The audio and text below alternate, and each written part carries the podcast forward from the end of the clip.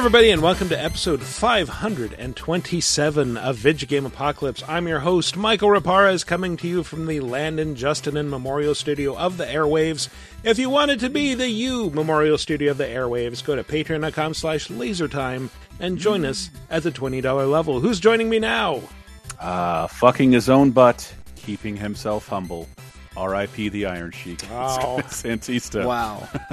yeah, oh, that was going to be my intro. I'll just go with the fuck the Hulk Hogan, all caps, Matthew Allen. You're going to fuck your own butt as part of your intro? Good lord. Yeah, there's a there's a documentary on that dude on Amazon.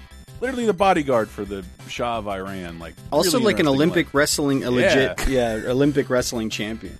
Yeah, he could kill you, and he had, kept having to lose to like a Not Floridian. anymore. Yeah. Yeah, And not anymore. special guest, co host of Welcome to the Thing, it's. It is Emmett Watkins Jr. back from one hell of a weekend where I didn't get to watch Spider Man yet. Gosh darn it! Oh, Me no! neither, man. Fucking tired of it. Am I the only one here who's seen Spider man Yes. I haven't yeah. seen it yet. Emmett, I, you know, I, I guess I've never asked you this before. Any relation to Randy? Ooh, Randy, Watkins. Randy Watkins No, from Coming to uh, America.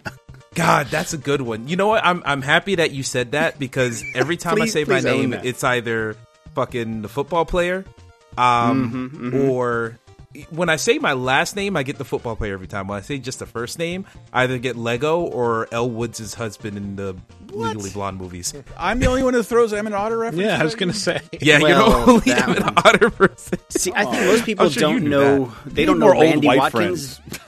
most people only know the name of the band, That's a quote. Sexual Chocolate, but they, they wouldn't bring. They wouldn't know that you know his name is Randy Watkins. That's true. That's true. It's weird because there's a lot of like local businesses named Watkins. There's like a shipping company named Watkins. I see it all the fucking time. And sometimes I'm like, hey, I'm heir to that fortune. Yeah, Not you really. might I've want to never check in. You might be entitled to some of that money. He believes the children are the future.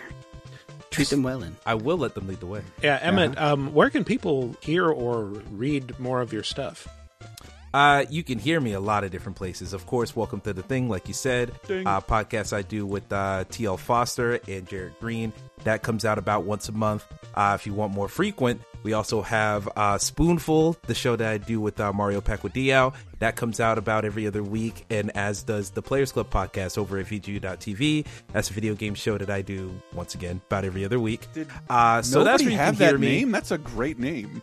Oh, the Players Club. Yeah. What the? Oh fuck? yeah, That's You nice. You know, the the the impetus for that one was me just being like, man, I want to make a podcast, video game podcast. What is it going to be? And I thought about the movie Players Club. Yeah. with Ice I forget her name. I know Ice Cube's in it, and Lisa something. It might be Lisa Ann, but it's not the white woman. It's the black woman from all the sitcoms in the '90s. But I forget her name. Okay. Um, Okay. But yeah, I thought of that, and then I got the uh, instrumental from International Players Anthem by Outkast and UGK, and now we've been doing it for over 100 episodes. and, and you have Spoonful, the world's only podcast dedicated to your love for Mary Poppins movies. I love that. I love that show. I listen to it all the time. We were really trying to think like because we wanted it to be spoonful of sugar to help the medicine go down. But Yeah. like there's so many spoonful of sugars out there. There's like a doctor podcast that's called that. Mm-hmm. Course, so eventually we said course. fuck it spoonful. Let's go with it. Um but yeah it's, it's really good. And our most recent episode about zelda is the most viewed episode we've had by far. It's like 200 views. We've Oh, never cool. had that much.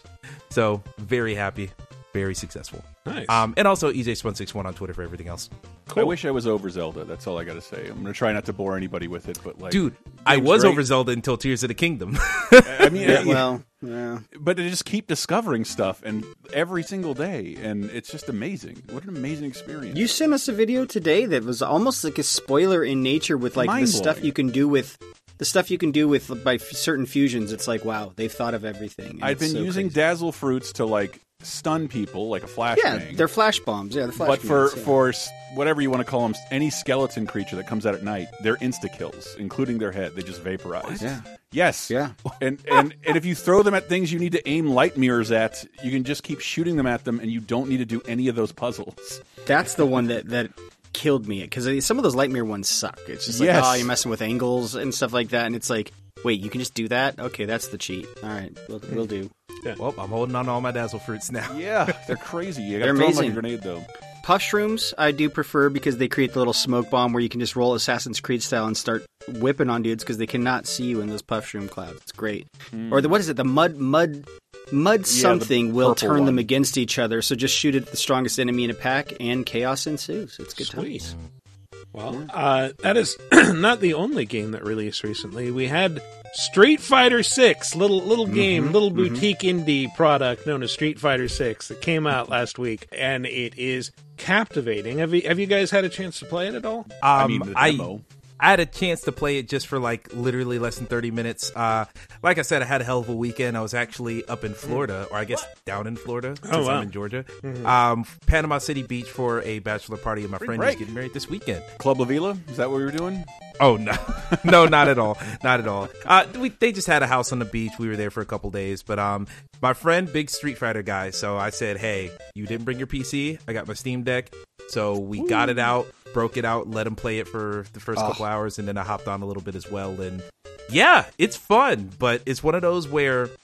I like watching it more than I like playing it right now, but I hmm. want to play it more so I can get the familiarity on it because fighting games not always my forte. So Street Fighter Six is definitely one I want to get into. It just looks so lively, so vibrant. You know, it looks so inviting. Yeah. I think I'm the only guy who hasn't really played it a lot here because I and you're the I- one who would like it the most, I think, because that Really? world tour mode is basically Yakuza. I love it. Like I love it. You wander around a big open world, and it, but instead of like, okay, so you still get like squads of goons running at you. If only there was a shorter Mm-hmm. way to say that, goon squads running at you to to pick fights. But you can also pick a fight with almost everyone you Goon see. Yes.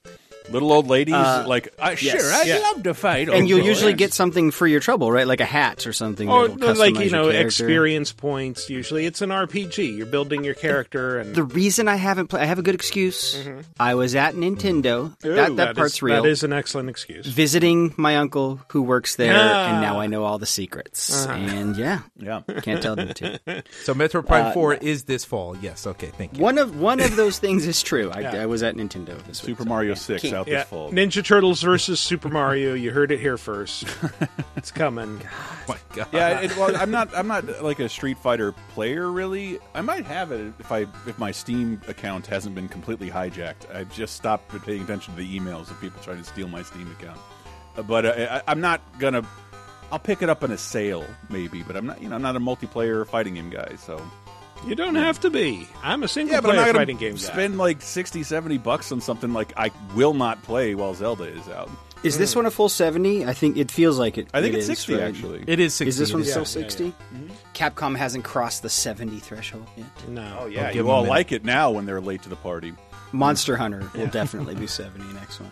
Yeah. I mean, yeah. And I- and I should clarify, yeah, what I was saying about like you can pick a fight with anybody. You are not picking a fight with other players necessarily. I mean, I guess you could, but it's just like here's a bunch of NPCs, and you can see like, oh, which ones have I already fought?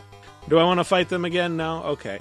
Uh, but you you will unlock a skill tree. You will unlock mo- special move slots. You will learn from various Street Fighter characters and add their moves to your roster. Uh, it's it's a lot of fun. Yeah, and that's why I'm, I'm the most fascinated with this game in particular. But it just I'm not in a huge hurry to do it. and and there's also like a, a an arcade mode that you can play that's like you know it, it knows why you're there it's like okay here's five fights and then you get your character's ending bam done Oh yeah, I heard you can adjust like that, right? You can make it either five or more. It's yeah, yeah that, love yeah that. but it defaults to five so it's like it's a very short arcade ladder oh, that's awesome. I, I really miss getting a new Street Fighter game and playing through the endings. yeah yeah uh, so yeah you can you can do that right off the bat and the one thing it does that kind of tripped me up was like it introduces this new modern control style which is it's Right. sort of like smash That's what I wanna brothers. yeah a little bit.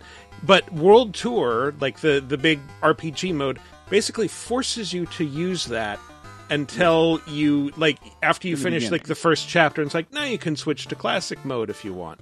Um, for me, it was driving me nuts because I'm just like, you know, a Street Fighter two player going back to, you know, the 90s. And it's just like, mm-hmm. this is how I'm used to playing. Just let me play how I want to play.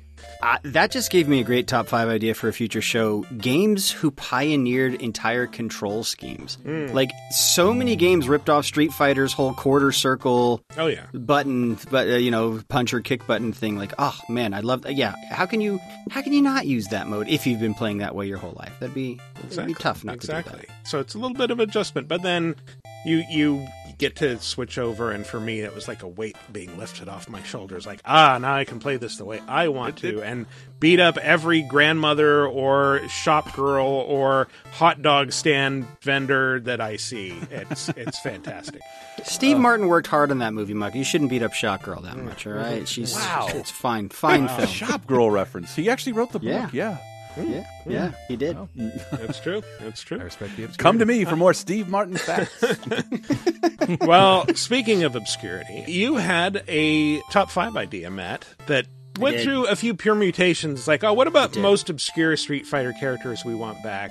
And then, like, you know, I, I got into the weeds researching it, and I was like, well, what really counts as obscure? How about yeah, like as far weird? as like merchandise, like no Street Fighter character is ever really dead and rarely Mm-hmm. makes one appearance. There's so many ways Well, they es- can show up. especially in the in the days of DLC. I think mm-hmm. that's where we started Yeah. to get a challenge. Is like they've kind of brought most of most of them back at some point, but remarkably, no, we were able to kind of morph the list to be like the weird. Is it the weirdest that we're doing? Eh, Michael? it's The- not the weirdest. It's weird ones that we want back. that we want mm. back because yeah. there's some weird ones that that can stay dead. Like I, yeah, we don't we don't need them to come back. It's like, uh, yeah, you, you, there was a reason they never put you in a different game. You kind of were no fun to play, but but these are the ones that were like, hey, we love these weirdos and we want them to play them again in a new Street I, Fighter game. I really only went with like two criteria. That num- number one, I didn't want to talk about characters who've been in Street Fighter Five because it's like, well, they're recent enough. There's a Right. pretty good chance they're going to come Yeah, back as of course. DLC. They're, they're like some of the only ones when you look at that that chart that like one appearance. I'm like,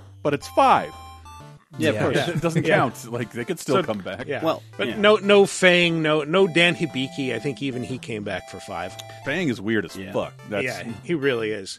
And uh, also just cut out all the Street Fighter EX characters because uh, the developer Arika took them and made its own fighting EX layer game. So it's like, well, technically they're no longer part of Street Fighter. If that series was ever no, it, like quote I, I unquote sent you canon that to begin trailer. They, with. they they you could play a Skullomania Yeah, there- there's a DLC. there is a Skullomania skin for uh, for G. It's it's Oh, okay. costume, but in, it's in, not- in Street Fighter Five. Ah. I thought that was amazing because that means they had to license someone from a Street Fighter game who, who Yeah. was born in a Street Fighter. someone Fighter in game. their own games. Yeah, What about? I mean, does I mean three itself has always just been this oddity full of characters that Oh, nobody yes. cared about. Like it's yeah, it's it's its own different. I thing. didn't learn So- a shit about Street Fighter Three until I worked at Capcom. Like I missed that almost. Ever, I got a little Third Strike, but like we never saw it anywhere. In, in Is it the case that they all take place between two and three? Like Yes. everything since three like comes before three. Three is chronologically the last game in the like series. Like Fast and the Furious? Mm-hmm. Like- Good God. Yeah, that's exactly what it is. Yeah, yeah. Actually, I just realized that. I, I think I, is it. Am I remembering correctly that they kind of pulled like a Transformers the movie and murdered a lot of their cast, so like they wouldn't canonically be able to be involved?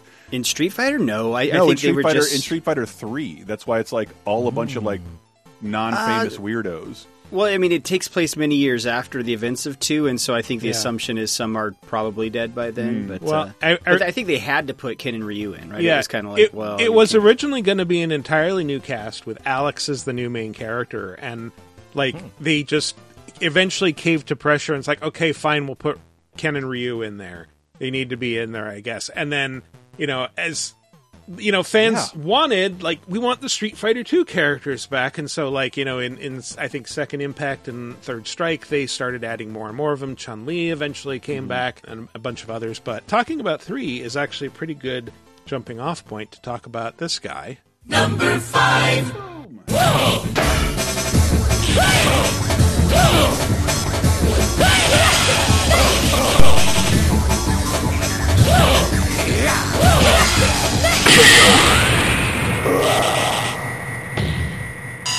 You win. All right, that's cool. Um, futuristic cyberpunk opera singing Dhalsim like character. Uh, anybody Dolgat. remember this guy?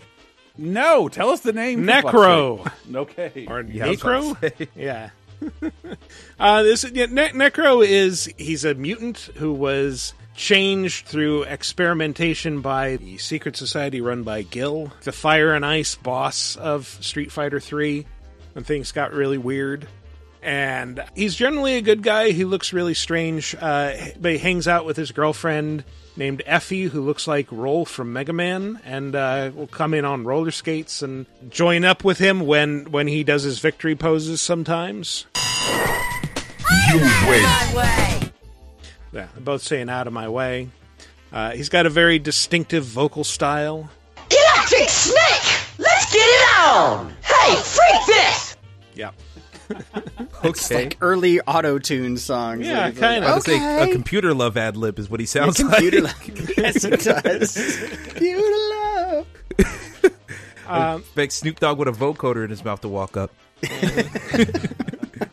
He's, he's like if you crossed a person with an electric eel. He's he's got stretchy limbs like Dhalsim. He can do a bunch of like really weird, bendy, spinny attacks. He's got uh, electrical powers, and really that's about it. And you know he's he's showed up a couple of times in subsequent Street Fighters. I think there's a cutscene in Street Fighter Five where like he shows up in Rashid's contacts on his phone. We don't really know. They do that. Yeah. They, they do a lot of cameos that way, right? Mm-hmm. It'll be someone in the background or something like that, or yeah, love that. Yeah. I'll say Yeah, this this is weirdo. Like this, because he looks like which character am I thinking? I mean, there's Stretch Armstrong, Hmm. but uh, I guess the Fantastic Four, the, you know, the the Reed Richards type character, right? He's got the, the stretchy arm thing going on, you Mm-hmm. Yeah. know, which which they had done with Dhalsim, and then he's got the electricity thing, which you know Yeah. they did from Blanka. And then he looks like a punk Nosferatu or something. right, right. Had that really Like, cool. he looks. I, maybe I have Tears of Kingdom on the brain, but he looks like I think one you of do. those, Yes. those white horriblins wearing a human face. Oh God, those those guys. those guys are so creepy. The ones that give you the monster masks. Is that the one you're talking about? The one that keeps eating the bubbul gems. Oh God, that guy is frightening. ah! I'm An an addict, feed me. I'll give you clothes. Jesus. All right. I'm looking at this guy right now. Mm-hmm. It's very ironic that he dislikes helicopters because his arms could easily make one. Oh yeah. Yeah. Nice. Exactly. Doesn't Lord. doesn't need them. They're redundant in his world. He just you know spins around and flies. I guess. See you later, He guys. looks. He looks a bit like what's the Soulcalibur character that uh, uh, Voldo? He he looks like he could be related He's to got a little Voldo in S and some. M to him. Yeah, yeah, strong, his- little. Yeah, he's he's he's in Has full Necro leather straps here. Made a 3D appearance yet? Um, I don't think so. I think he has only been playable in Street Fighter Three. Uh, and yeah, but he he is just a really fun character to play as. Like the the flailing limbs, it kind of takes me back to like, oh yeah, this is how Dhalsim used to feel. Or just like, yeah, I can I can kick halfway across the stage, but basically, like you can you can button mash with this guy, and he'll just start flailing all over the place, and like, yeah, I feel like I'm doing a bunch of damage. This looks neat. Yeah, it looks like My it type of character. He, he moves like Plastic Man, just uh, just like he has no bones. Yeah, and he's he's kind of a goofball too. Like he looks a little bit scary, but like, no, I'm cool. I fight for freedom. What freedom of what? freedom Himself, to not use mostly, Street Fighter. Two characters. Maybe and that was a cool catchphrase when this game came out, but now, nah. we have Spider Punk in the fucking Spider Verse movies. Like, That's nah. true. That's my true. God. Anarchy's cool He's So much cooler. Oh yeah. Back in the '90s, we were really into freedom. It was like We had we had freedom. As raw. opposed to now. Yeah, we yeah. all Oh, hate no, it's- freedom. no, it's it's a fucking slap bracelet freedom uh, to Yeah. people now. yeah. Ain't wrong. All right. Look back at it curiously. Necro, necro yeah, he's he's pretty cool, but um, I think s- someone a lot less weird. But well, I- I'll let you guys decide. He's got his own aesthetic. Number four.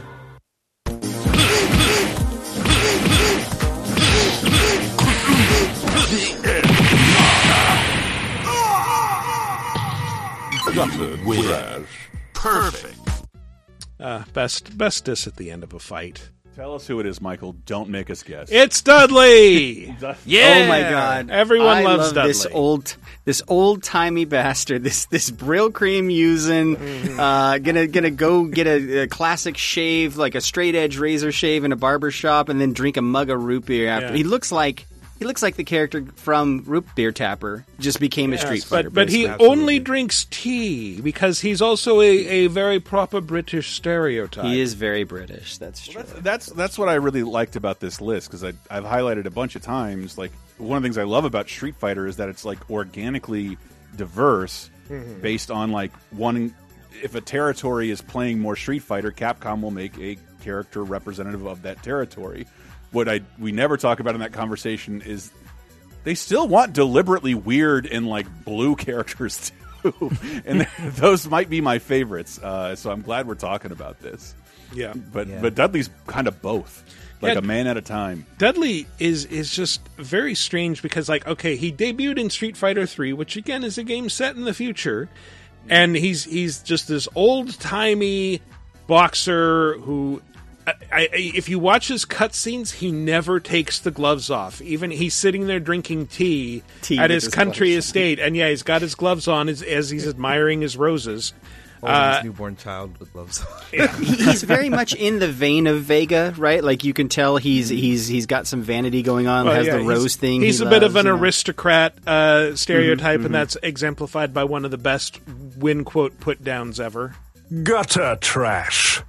Just I mean, like he he is kind of like the the literal embodiment of Queensberry rules. Uh, yeah. fair fair clean fighting is Dudley's thing. I was just about to say before that clip came on, I'm looking at this dude, and first off, he looks like he'd call me a ruffian Mm-hmm. or like slurs that are older than me. Like he just seems like that type of guy. All of us would be hoodlums or rapscallions to this mm-hmm. guy. for sure. Exactly. Well- dude was in great. Ga- dude met Great Gatsby. but he's he's almost respectful when he meets Balrog in his rival cutscene in Super Street Fighter 4. Can I help you, sir? Hmm. You mean to tell me this little whip is supposed to be the British champ? You gotta be kidding. Hey, take me on, Whip. Does your rudeness know no bounds, sir? Very well, then. Far be it from me to turn down a challenge. And for a fellow pugilist. From a This is how I want to believe Mike Tyson and Lennox Lewis interacted with each other when they finally met because they're both like that's that's who like they're drawing inspiration from. Like Lennox Lewis was this total like gentlemanly British boxer, you know, very prim and proper versus like Tyson, very Balrog looking. I'll eat right? his children. But, uh, yes, yeah. I take my hand ear. off to him. yes, uh, but no, but uh, yeah, he's that's he's so gentlemanly. I love it. I love it. Yeah, yeah. Also, Street Fighter 4 is not his only 3D appearance. He also made it into Street Fighter Cross Tekken. And as you might remember, that, that game revolved around tag teams, and the story mode had canonical tag teams. Uh, his was with Elena, who also debuted in Street Fighter 3, and their meeting might be the dumbest thing you will hear today. Excuse me, but may I help you, young lady? Hello, sir. My name's Elena, and I was summoned here by your chief. Dudley's interest in Elena's words was piqued as he realized what tree she was referring to. For in his entire garden, this tree was the only one transplanted from Africa. It told me that the two of us must journey to the South Pole. Yeah, a tree from Africa told her to come seek Dudley out and journey to the South Pole. Right. That's how that works, man. What you're not you're not balking at the green guy who can electrocute himself, but you're worried about that being in the fiction. Like, yeah, it's That's why Street you're Fighter. seeing that mass immigration from Africa to the South Pole. It's just it's a Right, natural. it just happens. Maybe it's just for voice acting, but this just sounds like a Dora the Explorer episode. Oh my god, you're right. You're right. So let me ask you something, Emmett, because I know these jokers don't. Are do you follow MMA at all? Ooh, uh, nah, not at all. I know like Okay. one or two things from people at work talking about it, but I don't genuinely nothing. So, so one of the trends, like I, I follow it loosely because I, I like you know combat sports. One of the trends I've noticed is like when MMA first started, it was a lot of uh, well, when it first first started, it was a lot of like uh, people thinking it was blood sport, like it's art, you know, fighting styles going against each other. Eventually, everything just sort of became the same fight, ground and pound. But in recent years, I've noticed more of a trend for like it it used to be people were like, well, yeah, a boxer can't really hold his own in MMA because someone will, will tackle him, take him to the ground. But now striking is regarded as like this art that you you need to have in your in your arsenal to be to be able to be a good boxer. But also, if they try to tackle you, know, to know how to wrestle. And it's like I love that about this is like he is a boxer in a mixed martial arts world that just is very much a boxer. Like the moves he's doing and Balrog, it's just like yeah, I'm, Yeah. I'm boxing. I'm I'm, I'm not going to kick. Yeah, no Yeah. kicks whatsoever, and I'm going to beat your ass with boxing.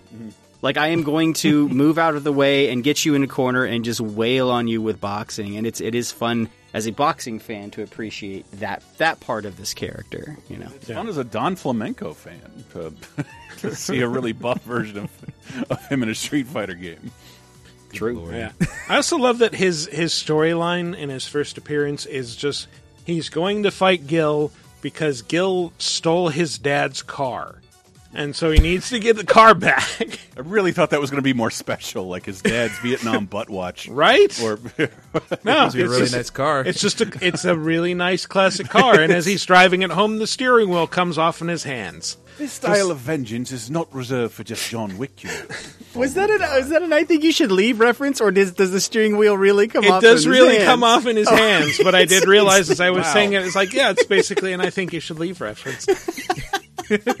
but he's just like, needs to nope, it's small." okay, it's okay, and he puts it back on. So Was it was it small and stinky? The car? no, no, it's a, it's a big It old like small. 1920s convertible. Oh, boy, howdy. Mm, Not even special. No, And no. I, I, I just I can't call the person out, but someone who has been in our show, who's a lovely person, was one we were once playing Street Fighter, I think three, and he, he chose Dudley. I'm like, oh, Dudley. And it's the type of person who would never say this, and he just goes, "Yeah, Dudley pushes Guile shit in all day." And we all laughed for like 90 minutes, and like, please don't tell anybody I said that. And he said that while fighting, uh, but it was a type of person who would never say that. All right. And that's what I think know of every time I think of Dudley now. Dudley do right. Indeed. He he would do it cleanly though. Would never do mm-hmm. that dirty. You're just like no. He's he's a clean the cleanest fighter there is. He's he's I very mean, clean. if he never takes off those gloves, how clean can he be? Those stink by now. maybe Good point. maybe it's like a Howard Hughes thing where it's like it doubles as like hypochondria, where like, oh, I don't, I don't ever want to touch the world around me. It's so it's- it's- disgusting. It's, funny that we made fun of those fucking Balrog Street Fighter animated series of him typing a keyboard with the boxing gloves on. All of Dudley's cutscenes are like that. exactly like that. On Yeah, he- He, they never come off. Although, yes, again, he's very genteel, even when accepting uh, invitations to fighting tournaments. An international fighting tournament. Hmm. I'm not one to turn down a good bout, but I find this invitation to be lacking in the social graces. Hmm. This garden could use some new roses, couldn't it? Perhaps this is a good time to embark on a trip after all. Mr. Gotch, prepare a reply to this invitation at once. Yeah, he's. Uh, you know, maybe I I should go out. I can get some roses while I'm you know fighting people around the world. I, Teach them some manners. I couldn't help but note. I'm not familiar with that cutscene, but the theme sounded like the the operatic alien from Fifth Element doing the Soul Glo commercial. It sure like very much enjoyed that. Uh, I think that's, That's it, a hell of a just as- combo. yeah, that's just a Street Fighter Three theme or a remix of it. But uh, yeah. Anyway, But again, wouldn't recognize it because I, have we not said that on the show? We all were anxiously awaiting Street Fighter Three. Did you ever see Street Fighter Three in the wild? I never. I did. Yeah, once. a couple times. No, and and we were looking for Next it. one. Uh, yeah, I think we, we we saw one at a gas station like years after we cared as much. But like, yeah, I- Street, Street Fighter Three we could not find in our arcades. I remember seeing it. I was fascinated. So, like, there was an arcade when I went to school underneath the student union. Like, the basement had a small arcade, and it was one of those things. Like, someone had to tell me this thing existed. Right? I was like, wait, wait, what? We have an arcade here? And I went down, and I was just shocked. This is like my first year of college, and I'm like, wait. They made Street Fighter 3 like nobody's talking about this. It was it felt so obscure Right. for a thing we'd been waiting literal years for, which now looking back it's like, oh god, it was only like 4 or 5 years, but it felt like ages no, it felt then. like a long because we had like sixteen Street Fighter twos, and then when Yes. three finally came out, Japan was like, "This is an arcade thing. It's leading with arcades. Console ports aren't a priority." And they- they eventually came, but it, it felt like decades passed before. So I had you know, I tr- I tried it out of curiosity, and I immediately walked back over to Super Street Fighter 2. I'm like, okay, this is more my speed. I like this game much more. And it should Yeah. it should also be said, like uh, I think, at least in America, that Street Fighter Three, Xbox Live, PSN version of Street Fighter Three that really brought a huge audience into it because it was a really well balanced and uh, playable 3D or Street Fighter 3 on with online. I, I- like I didn't even know that much about it, but I just remember I was with Maximilian dude at Way Forward, and it just burst out into a Street Fighter 3 party. Just cause, and like, wow, all right, this game finally found its audience like ten years later. But uh, world's it- first Street Fighter three party. it totally passed. Well, I think that, again, I think that PS 360 version gave it a new life uh, and found, I would say, thousands of new players that way. You know how weird it was waiting for Street Fighter 3? We almost got Street Fighter Alpha 3 before we got Street Fighter 3 No, I- I think like, we it was did, that didn't we? close. Might. Did we? Alpha 3 was 98. So whenever I think I think technically 3 came before, but It- it was they- like yeah, I don't know. They felt it, felt I don't know really what stingy so with the console ports of three, and the fighting game communities I was in were all were play, would play Alpha before three, and then once Marvel vs. Capcom came out, it's like it never happened. Yeah. So yeah, that, that's that's why like three is like, yeah, I totally missed it, uh, completely. It was on Dreamcast. It was, and, yeah. and I don't. I don't. Strike, rem- right?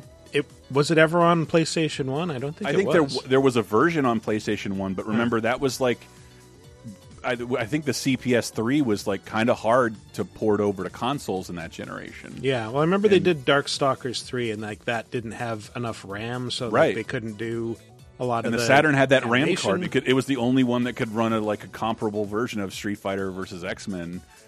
It, it's weird to think about because like the PS2, they could have caught up, but I just don't remember much fan for 2D fighting games at that point.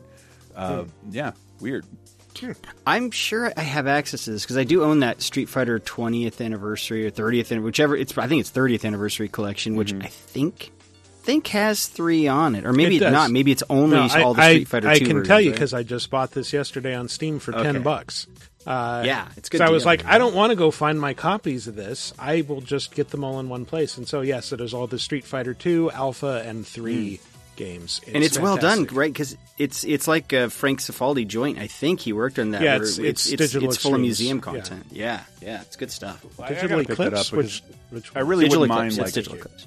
E- before the show, I probably should have like messed around with three a little bit because it's shocking how e- even like four, I probably put like a dozen hours into each version, just mm-hmm. dicking around. Mm-hmm. Three, Yeah. nowhere close to that, man. I'm t- it's a total blank spot. Well, three. I remember at the time the animation was fucking fantastic, Yeah, it still like is. amazing. It, it's it was, still but really everything else about the game turned me off to it. It was just like the fighting system wasn't as good. you the had- characters you had no the, one cared about. The addition of parries, which I don't think Yes. had been a thing up to that point. Yeah, probably weird. oh, new Barry, mechanic. Oh, Barry. Yeah, but that that led to like one of the the the most famous moments in fighting game history. With that, was it Daigo, and it was like a Ken versus Chun Li match. Ah, And- where they parried every kick. yeah, yeah, The it, like Daigo in the moment, super combo with like just a sliver of health remaining, and and then turned it a- around and won. That was incredible. That made the man. Yeah. That that literally made his career. Just Yep. that one reversal. That was cool. shocking. But anyway, let's move slightly away from Street Fighter Three. Number three. Not too far. Not too far, just just one game.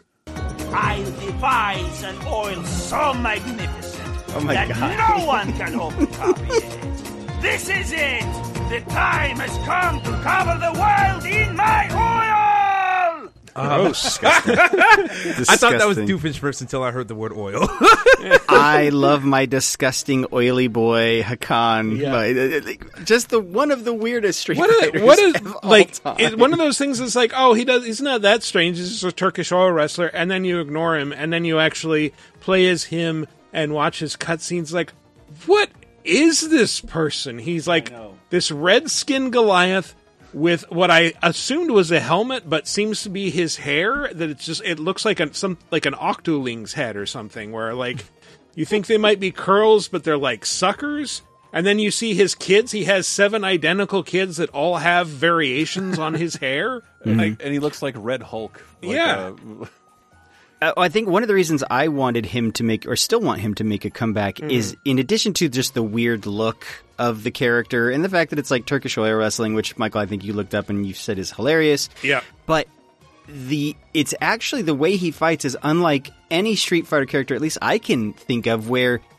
the oil plays into the gameplay. It's like a charge move that has a limited time where like the oil slowly wears off, but while so you have to do a move to oil up, and while he's oiled up, it extends the range of his moves. I think it, it might affect power of moves and stuff. So yeah, well, it's actually it, it like raises his defense and it activates certain things on special moves. Like he has a, an oily slide that I think goes further, might do more damage. Um, yeah, so it's like an alternate stance basically in fighting games, but you have you have to choose to engage it. It is just like no character before or since that I can remember has played like this guy, and it was kind of cool. It's like I'm way not good enough to play with a character like this, but I just thought he was fucking ridiculous. It's like every time I fought against it's him. It's so fucking fun to watch. And, and uh, again, it's a reminder of the Street Fighter weirdness, like him sliding them around their body, like just Yeah. so so silly. Oh, I have a clip of that.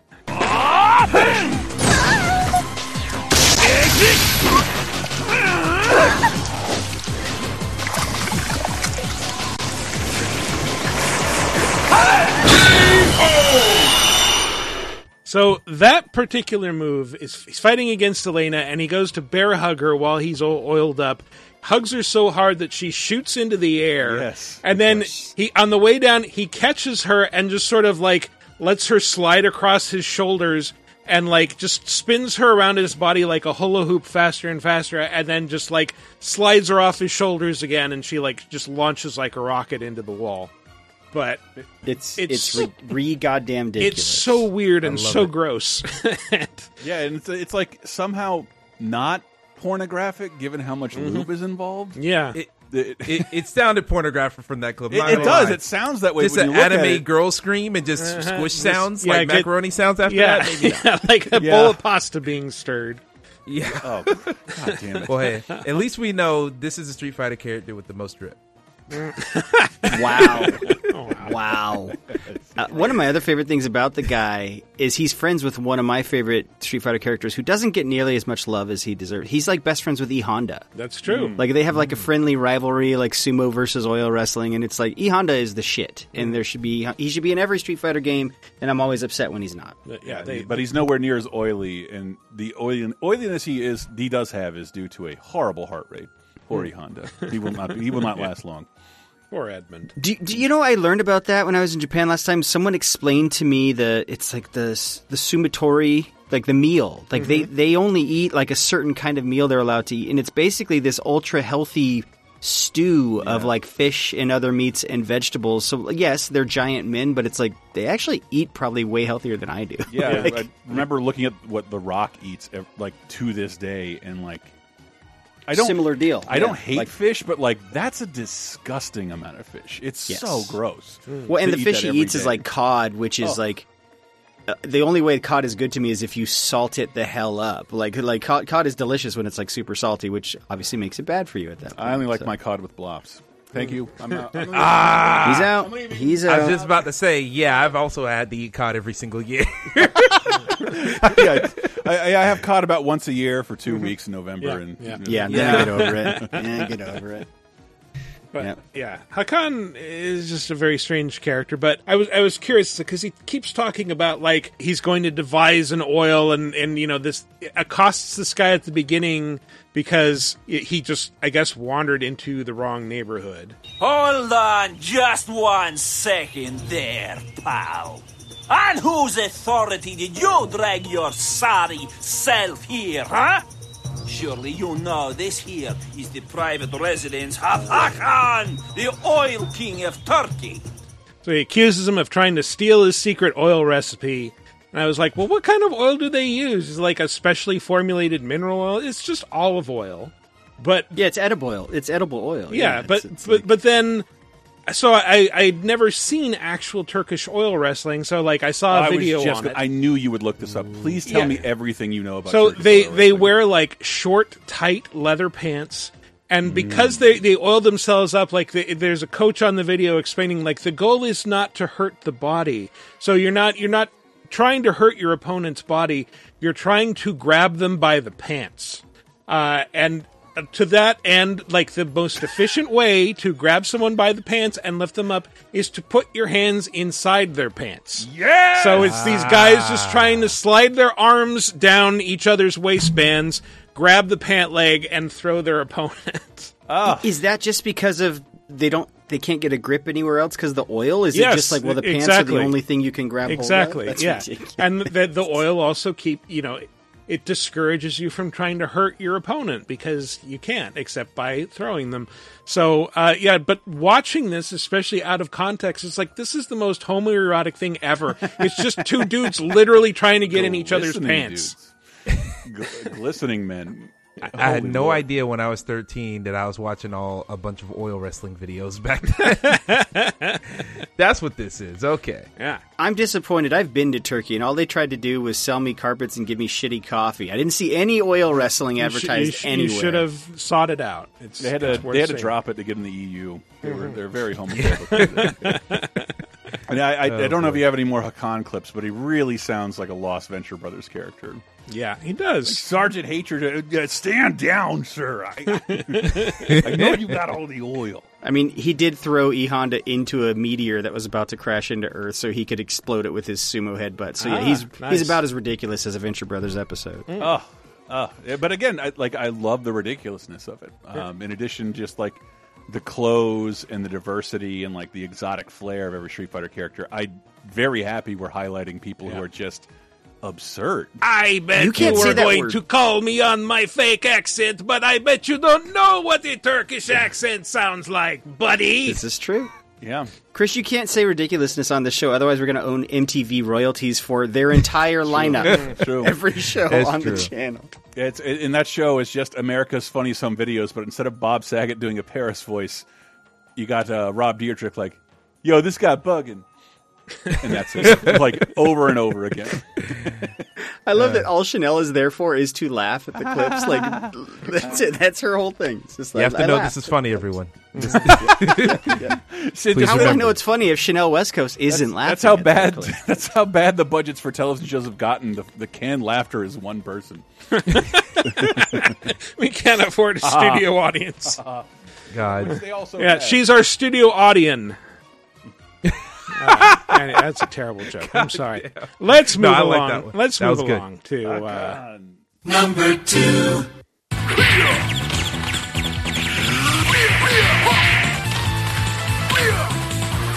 KO. older. No, leaving 3D now. I can tell from the sound. Oh yeah, this is purely 2D. Although this character has appeared in a couple of 3D games, uh, but he only has one actual fully playable 3D fighting game appearance, and in it they pronounce his name like this. Saddam wins! Sud- Jesus Christ! Holy Saddam. shit. this is the character I fell down the rabbit hole with and didn't look at any others. But, uh, well, good. Sodom, otherwise known as Katana, in the Final Fight games no one ever played. In in the Nintendo, Super Nintendo, and NES versions. I no, guess? I think he's still Sodom. They- Like he, no. they changed in, it for in like Super Nintendo, it's definitely Katana. okay, but I, I think they were like, yeah, they changed it in like Final Fight: The Revenge, the North American version. I'm like, well, you just localized your circle to like 200 people who've ever fucking played that game. That- uh, but but Sodom is is an incredibly interesting boss when you get to him. More interesting when you learn that he's a white guy obsessed with Japanese culture, Yep. and that is Right. why he's in a wrestling ring fighting with katana swords, dressed like a traditional samurai. Yep. He's he's he's wearing a Kabuto mask. Like yeah, Yeah. he's uh, he's yes. He wears the kabuto, but he also wears football pads, which is a little strange. And he has That's like, that's how you know he's American. yeah, he Yeah, I was has, about to say, there you go. yeah, exactly, Uh, exactly. but it's it's the thing you never picked up on as a kid. To you, it's like, well, there's a samurai in this wrestling ring. yeah. Well, I mean that that might have just been what it was to begin with. Like, I'm sure they didn't give him that much of a backstory in their heads, and you know, I, I, the only thing I'm thinking is that game is filled with really specific wrestling ripoffs all throughout. Macho Man in the intro, Hulk Hogan is your first boss, Andre the Giant is everywhere, Big Boss Man. Then there's a wrestling ring, and like, there's no basis for this at There's all. nothing. Like, yeah. what, what the Um, fuck? Do you guys know one of the funniest things about Sodom uh, is on his outfit? He's tried. He does the he. He's like a, a college girl getting her first tattoo in America. Mm-hmm. He's tried to write a kanji character for death, but he has it the wrong character, so it just doesn't say anything. Like he, he's trying to be badass, but he he misspells the kanji. Is It's like a- the most American fucking Is shit that a ever. later dude. edition? Because like I swear, like I did not know the thought put into this character at all, or that the Japanese had a little joke about it this Yeah. early. Yeah, that that that came out I think over the course of the Alpha series, which was already kind of much sillier than regular Flavor and very Street Final Fighter. Fight heavy. Yeah, yeah. Well, they Yeah. started started Final Fight character. bringing in more and more characters with him and Hugo in three, and I think yeah, five had Abigail. Uh, Yeah. Actually, and uh, but but yeah, a bunch of these characters have appeared, but uh, Sodom, he he not only that's not the only way that the Japanese have made fun of him. He's also uh, he has kind of a, an atrocious accent in Japanese, which you can sort of hear if you've got an ear for it. Nanto! Breako! Wow! Tenchuso! wow! He does that thing where can like hear- that's like you know something someone doing a yellow face accent now and getting fired. Mm-hmm. That's what Yeah. that is. That's fucking amazing. It's like It's- it's Tom Cruise really took a well- different direction with Last Samurai. It- it's really well done though. Like if you know the reason, wh- yeah, like people have like Japanese accents. It's like literally like the way that language is is, is like it's like when you listen to a, a French person who's just learned English. It's like oh their tongue. They can't move their tongue and mouth a certain way because their language doesn't ever call for these certain sounds, right? mean- so he is pronouncing Japanese words using an American tongue. There, you can tell it's like oh he's saying the letters in a very American well, way. He's, Like- I think that's a Japanese voice actor, but he, I think he's doing the thing that, like, every time I hear an American character speaking a foreign language that is not voiced by an actual American, they just sound like a Texan drawling their way through whatever the language is. Like, They uh, overpronounce everything. They give syllables emphasis. which I think Greg ohayo told gozaimasu. Yeah, yeah. Like Greg's told me, Japanese is sort of meant to be a very flat language. Like there is technically no real accent on syllables, and yeah, it's it's that's that's really well done. Well, well, that's the- well, well done way of making fun of Americans. Only Thank you. aspect Thank it you, that's Capcom. easy to learn because every letter sounds the same everywhere everywhere it's placed. Yes. Yeah, I just hope this character ends up. If they ever do another Marvel vs. Capcom, please get Sodom in there just so they can do a tag team with Gamora. Yes. Wow, I really was looking for that like all day and I couldn't find it. in the Japanese version, uh, Sodom speaks in Japanese, but it's entirely in katakana. So that's that's the alphabet used for foreign words, Right. and Bar- borrowed words. he usually says things like piece, strings together English words in ways that sound kind of like sentences in Japanese. So, like "die job, death car." He's, he's trying to say "daijobu desu ka?" Like, "Are you okay?" Wow. Die I job, am also death I, car. I am seeing Die Job Death Car this weekend at Ah, the nice. box. Mhm. office. Nice, It's, it's going to be awesome. Oh yeah, my favorite Uwe Boll flick. Yeah, Yeah, die job, death no, I would is that the one that watch stars that. Mark Hamill? Like, oh no, that was the, the Corvette movie. Oh, I thought you were talking about the machine, the one that just came out. I saw that. Oh no, theaters. Oh, man. no. So you're the one. I look, look. It was the bachelor party thing. He's a big fan of that comedian. I said, all right, let's do it. It it was entertaining. I'll say that much. I I had to walk my North Carolinian friends by all. Look, we have all these murals in this art district, and there's Creature. He was filmed here, and Lugosi and Karloff, and they walk by and like, that's Bert Kreischer. He went to college here and didn't come back until this year, and they painted a mural of him. uh, Wow. so- yeah, like, uh, the, the college he's at in the machine is my alma mater.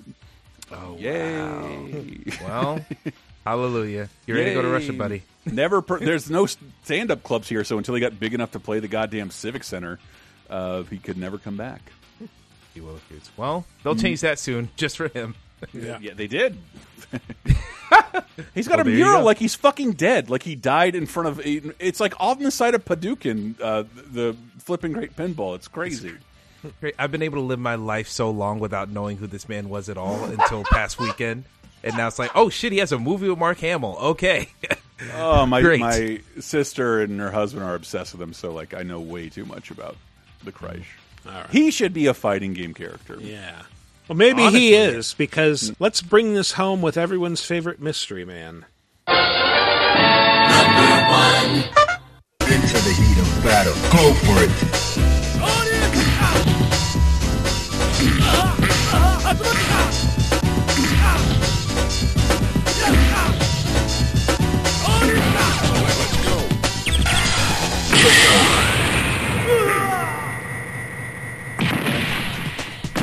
Know who this is, but I, I love dating the music because it sounds like the Japanese in Living Color is going to commercial. Yeah.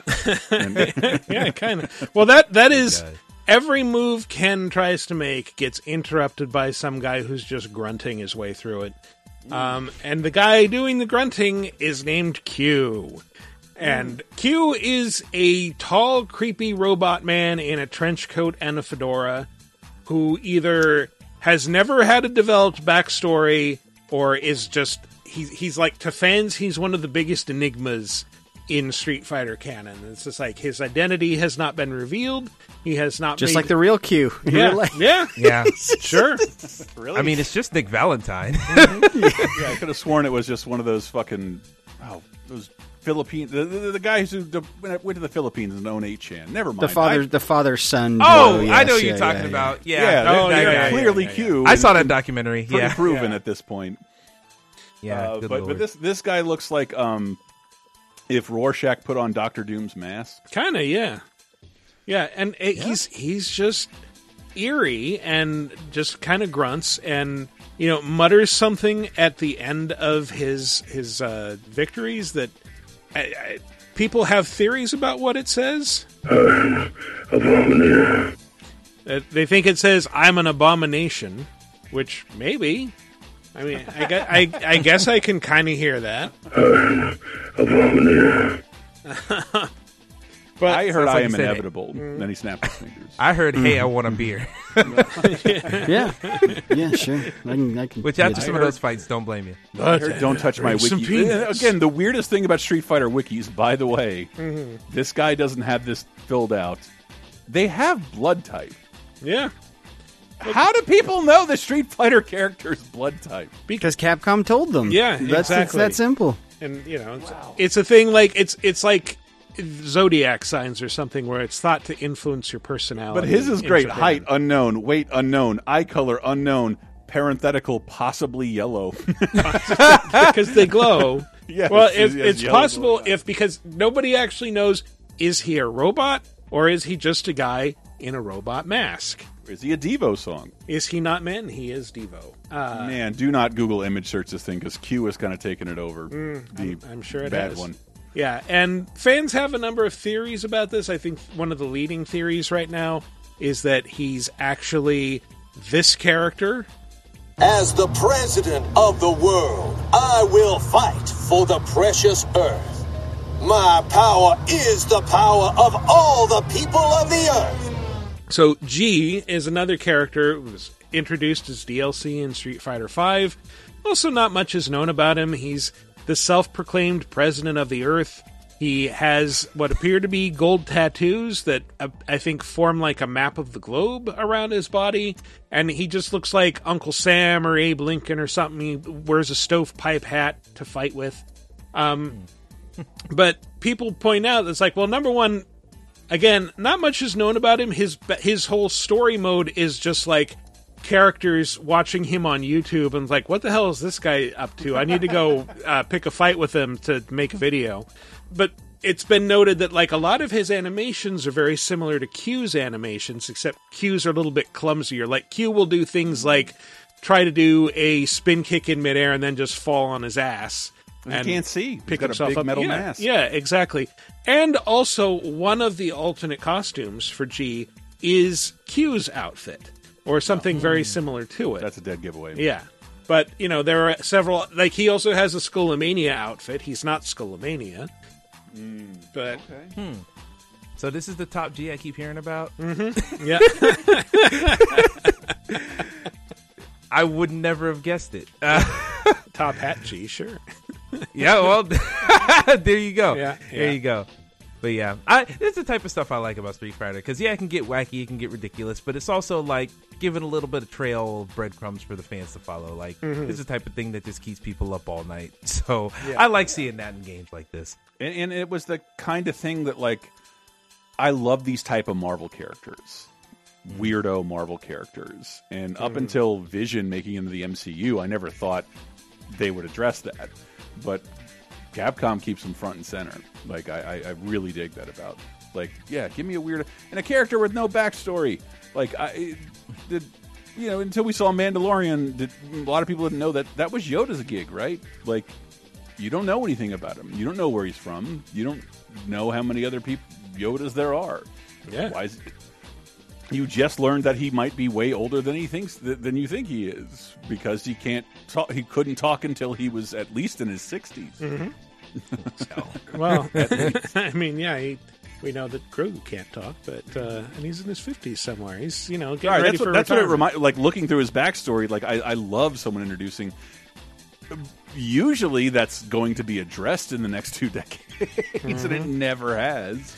Wonderful, But I, I think the one one of the things that makes me think you know maybe this doesn't hold water is that you know G seems to be a relatively kind-hearted or good-hearted person at least, whereas Q is very much not. This is what happens when Q wins both rounds of a fight. You win. All right, that's cool. So when Q wins, he will walk over to his opponent's prone body, stand there staring at it for a second, and then walk over, put his foot on their face, and start stomping. And then it, you know, just fade to black like that. Maybe that's who he has to be to relent to be relentless and win this tournament. Like like me and my side repo business. Maybe got no time for feelings. no, Yeah. Or maybe he's just you know living out every man's fantasy with Lady Dimitrescu from uh, Resident Evil Village. You know, Mhm. it's I was stomp on my face, Yeah. baby. Yeah, it's it's an inaudible Either that or step on me, History daddy. Yeah. oof, oof. Oh Jesus. Oh boy. Uh but need a bathroom break. All right. Well, let's No, let's no, I'm just making a masturbation joke. I wasn't trying to put a, put a, break God, in the American show. History X does that to you? Good lord. Gross. Wow. Okay, but uh, yeah, but the reason that Q is number one on the list is because you know, in addition to being a very weird, creepy character, is that there is a mystery attached to this guy.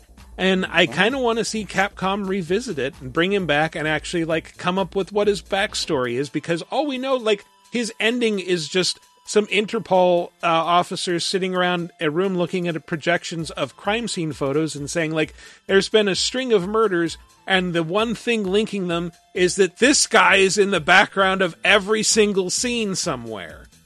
So, like, maybe he's committing them. Maybe he was trying to stop them. We don't know. What's Q's deal? I'm, I'm being serious when I say this. So this to me, the fact that this dude is mysterious and has this mysterious backstory, no one knows who he is. I'm like, this is proof probably that the Q in the real world is probably those 4chan, 8chan dudes. Like the fact that they're they're literally stealing this persona from Street Fighter lore is so fucking on brand with Wasn't those guys. It's like but it definitely is. Sorry, I just read a whole thing about it. It It's- definitely yes. is the 8chan father and son. Oh yeah, it- No, yeah, I, I thought you meant is. they were definitely taking it from Street Fighter. I thought they'd take it from No, Star no, no, no. Like we know who who Q is, and it's stupid. Mhm. Uh, It's all but- stupid. but I mean, the, the the son would definitely know Street Fighter lore. Like that, that would be like very on brand for them That just to be like, motherfucker plays Street Fighter. because they don't have original thoughts. They're just stealing stuff from stuff they saw on TV shows and other shit. It's like, yeah, come right. on. I'm trying to justify some reason to take a bunch of money from suckers and be allowed back into America. But but here's the weird thing about Q. When Q came came out, I would bet uh, most of the people involved in anything he did are not with the company anymore. So it's really Mm. more about it, it's fans have to kind of demand an answer yeah. to this. Q came out like what twenty three years ago, something like Yeah. that. Yeah, ninety nine. yeah, it- it's it's beyond likely no one there works at Capcom anymore. So anybody who had an interest in following through with the backstory isn't there.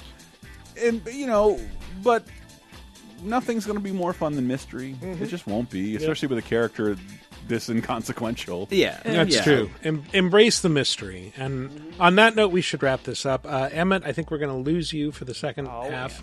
But but uh, once again, where can people find you? And is there anything in particular you want to draw people's attention to? First off, I'll say thank y'all for having me again. Well, Always a thank pleasure thank you so much show. for coming on. Um, oh yeah, anytime, anytime. I love talking about random Street Fighter characters with folks. Always a pleasure. Um, but as far as me, of course, like I said, EJ Spun Six One's the Twitter. If You can go there for any and everything related to me. Um, and I already started the podcast stuff. Spoonful Vids is the Twitter for that one. If you want to hear me and Mario talk. Uh, welcome to the thing. You can just find it on podcast services around the globe. And you'll hear you know, Club. Yeah, Players Club also. VGU.tv is the website for that. Players Club comes out every other week, uh, also on YouTube, but mostly just on podcast services. And um, things that I specifically want to show people this week, um, nothing in particular for me. Uh, I'm not really.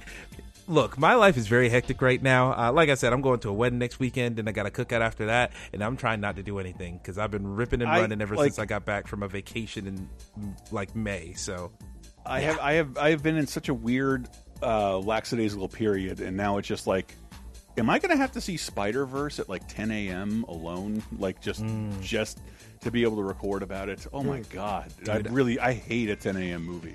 dude i'm right there with you i'm probably have to get a matinee this this coming weekend for that so I want to click on every article about every Spider. I love Spider Verse so much. God damn it. Yeah. Well, thank you so much for joining us. On that note, we're going to take a little break. When we come back, we'll probably talk some more about Street Fighter Six and uh, a bunch of other stuff. So stay tuned. Prepare for the battle, prepare for the war. Prepare for the rush, street fight and blood war. The third of the third, prepare to die for. Your life's on the line, so I'ma take yours. So who wanna blood dance with me? Get your body wrapped up or even a street fantasy. In the square, yo, you best to beware. Street fighter, we ain't played over here. Let's get scratching. Would you like exclusive bonus podcast commentaries and more from the LaserTime crew? Then we strongly encourage you to support this show on patreon.com slash lasertime. It supports not only this show, but all the rest of the LaserTime network. You'll get commentaries, play games with the hosts, see exclusive videos first, and receive an uncut weekly ad-free podcast bonus time. Speaking of which, here's a quick taste. Nancy Allen over here to Yeah. tell me more about not only a trip to Japan, the, the most recent person I know to go to Tokyo Disney Sea, biggest, bestest, most expensive Disney theme park in the entire world, as far as I'm concerned. Uh, Most good. expensively built, maybe not to visit right now with the strength of the dollar. Heyo. Yeah, yeah, yeah. I went to Tokyo Disney Sea twice to the point where ask me if I'd go again. Would you go again, Chris? I don't know that I would. That place has three hour lines for everything. Well, the thing that I did because the ticket, you know, with the with the conversion rate and stuff like that, the the ticket itself to the park was only seventy dollars. Damn, really? Which, which is like half as expensive as Disneyland. right? Yeah. Get Bonus Time, a weekly uncensored and commercial-free podcast every Tuesday, starting for just $5 on patreon.com slash lasertime.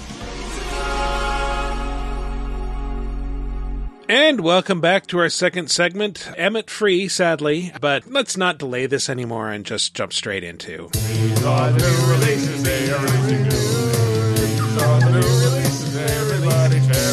Even I wasn't feeling the joke this week. However, I am feeling Street Fighter 6. I'm not sure what else we can say about it that we didn't say at the top of the show.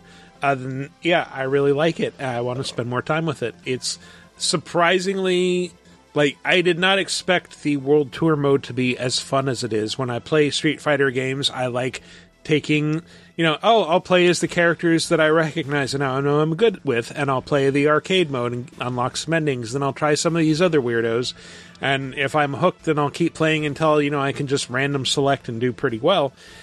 But like World Tour adds a whole ass story mode in an open 3D world that you can run around in and it's it's great. It's so weirdly fun, especially like once you start getting up a few levels and like you're level 8 and you can still pick fights with level 1 dudes and you just stomp them for the experience. Fantastic. I love being a bully. It's great having like a, a robust single player experience with Street Fighter, Mhm. which you know, like I was working closely to Street Fighter Five before, let's say it had a name, and there was always there was always stuff being tinkered around with. But you remember how that game launched It like had like two modes and like more Mhm. modes are coming, and it didn't get any fanfare. Where this launched and like is a social media sensation. Oh yeah, Player And that's- numbers also through the roof on all the services. Like people are fucking playing. the That's so out of fun to see, and is- in what Street Mhm. Fighter deserves. And It should it's so always cool. be. It, it should be the top fighting game, even over Mortal, Mortal Kombat. There, I went on a limb. I said it. Like it- Street Fighter deserves to be the king of fighting games. Mortal Kombat deserves to do what it does in its own little corner. Of I, that I think space, there, there's a weird stat that Mortal Kombat has always outperformed Street Fighter, but also remember there's usually like 18 versions of Street Fighter and one Mortal Kombat, and then late, Hmm. lately we've had fewer versions of Street Fighter and more versions of Mortal Kombat. So I have to They've feel, more feel like it's balancing sure. out. Mm-hmm. Yeah.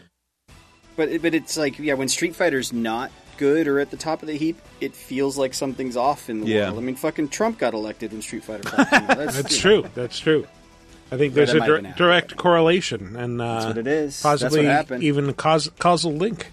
Uh, that's why you know the president we were supposed to get. G, the world president, was relegated to a game nobody played. A bunch of other stuff did come out this week. Uh, Diablo Four is a game everybody's playing, so much so that it might be hard to get into a session.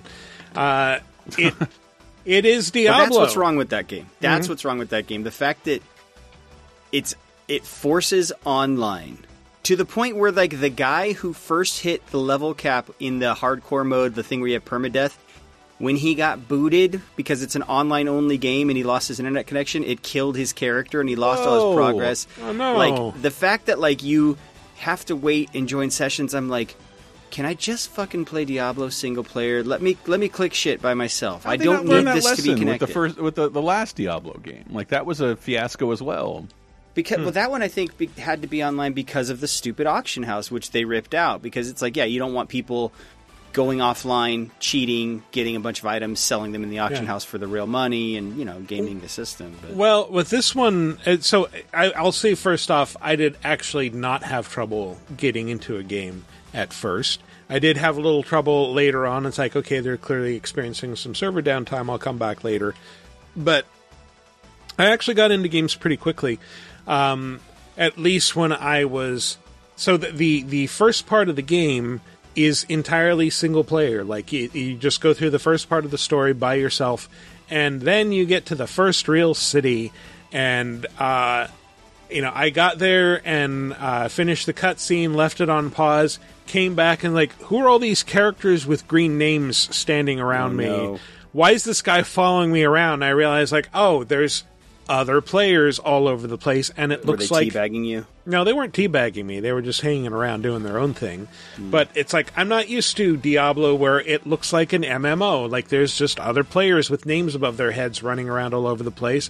I'm like, okay, I'm gonna go wander off into the wilderness. Here's a tough enemy. All right, I'm slowly kicking the tough enemy's ass, and ah, now another player just swooped in and started dealing a bunch of damage to it, and helped me. That bastard! How dare he? Uh, But yeah, it, it you know if you're looking for a solo experience, it's a little disappointing. Is that- but is that if you not optional, it is not. Hmm. Uh, you have to play with other people. Um, but it is it is a huge open world, uh, which I think is a first for Diablo, and uh, it it is a lot of fun. You know, it's it's has full controller support right off the bat if you're playing on PC. So you can you can have it both ways. You can use a mouse to just click on things, or you can you know just like ah, I'm just going to play with a controller, assign all my attacks to different buttons. Uh, it's fun, and yeah, just smash shit, take its loot, repeat, put on new new armor, and then uh, find better armor ten seconds later and put that on. And I was, I was telling Michael before the show, Diablo is really one of my biggest gaming blind spots. Like, just don't know, don't know. And I, I remember I downloaded two for the Switch like last year because one of my best friends like, nah, we're doing this, brother. And, uh, and and did you do it, brother? Uh, I did. It just like you know, it's still pretty antiquated, and I don't know if that Hmm. that game was meant to run on a Switch. But yeah, I mean it- it's a it's a remaster that yeah, got- it did it, remaster hilarious. like it's a 2D game. Like how Yeah. much is gonna is this gonna improve? But like, uh, but I, yeah, like I, I want to know Diablo So I, I'm just listening. Sorry, I should just be listening. Sorry, Michael. That's okay. I mean, you know, I don't have much else to say about it other than like It's why I can't weigh in because, like, I, I remember I, at a glance, I thought, like, well, this is like StarCraft, a game I, you know, liked until it's like too complicated for me to play and my PC can't run it. And I remember someone finally saying, "That's not what Diablo is." No. and and I didn't know that for for years. Uh, it's it's just the stereotypical loot-driven action RPG. Um, I, I, I wouldn't say I, I should say archetypal because Mm. it kind of pioneered the yeah, genre. it made its made its own genre. But like, if you like Destiny, you would probably like Diablo. Yeah. Like they're at, at their core very similar loops, where yeah, you just explore, smash shit, take its treasure, repeat. Like that's it all was, you're it, doing. it was super weird because playing the 2D version, like, I didn't get a vibe of anything other than Vampire Survivors, but I think that was more because of the presentation. Hmm. But like, who doesn't love that loop? That loop's amazing. yeah. Uh, You know what's funny is I never really played the original or two. I think I got them in, in part of some like battle chest or whatever they sold it as when I got three. But like three, I remember incorporated some World of Warcraft type controls where like your abilities were mapped to the number keys. So it was like it wasn't just clicky clicky clicky clicky all the time. Like it was Mhm. like click and then you had your cooldowns you were managing with your special moves. Has that always been in Diablo or at least since 2 or was that something that is 3 and I'm assuming that got carried forward to 4 so you're not just constantly clicking? I mean, I started playing Diablo with three, so I'm the wrong person to ask. Uh, and even then, I don't you play a it lot of. Diablo. Yeah, no, it's a blind spot for all of us. I'm, I'm mm-hmm. just trying to give it a fair shake, but and understand it because, like, I had friends who were like super into Diablo. Right, me too. But I never had a P- uh, like I didn't have a computer that could run it back in the day mm-hmm. because I was on Macs. Mac Uh, boy. and then when I did finally get a PC, I got Dungeon Siege, and I played hours and hours of Dungeon Siege, and then suddenly realized, like, wait a second, I haven't done anything but click the left mouse button for hours. This was, is was a little Dungeon silly. Siege a Microsoft? That was like Microsoft's answer to Diablo? right? Exactly. Yeah. Yes, one hundred percent. And then Uwe Boll Yeah, I, made a uh, movie out of it. I'm not like anti Diablo. I just I I have slight OCD tendencies about certain things, and it seemed like a game that would be very unhealthy in feeding into Hmm. those tendencies. Like it seems like OCD, the fucking video game. Just click, click, click, click, click, click, click, click, click. Constantly going into menus to make sure you don't have better equipment that you can, you know, Yeah. equip and keep clicking. It's one of those games that people who are super into it. It's a bit like Destiny, where they're like, "Yeah, I've, I've Yep. run through this campaign hundreds of times. Yep. It's not about the There, campaign. and the there's story. end game stuff. There's seasonal play, um, and what you were saying earlier, like, yeah, you can play with like you know mapping your various abilities and skills to uh, buttons on the keyboard or like to, to numbers, or you can just uh, map them to buttons on your controller and Yeah. play that way. And I'm playing as a barbarian this time. I think last time I was a, a hunter, or whatever the guys with the crossbows are. But now I'm just going barbarian. It's all melee, and I don't know if this is a thing before, but like I have four weapons, and like I have a two-handed hammer, and like a two-handed uh, pole arm, and like two one-handed weapons, and I can just switch between them on the fly just by hitting different attack buttons.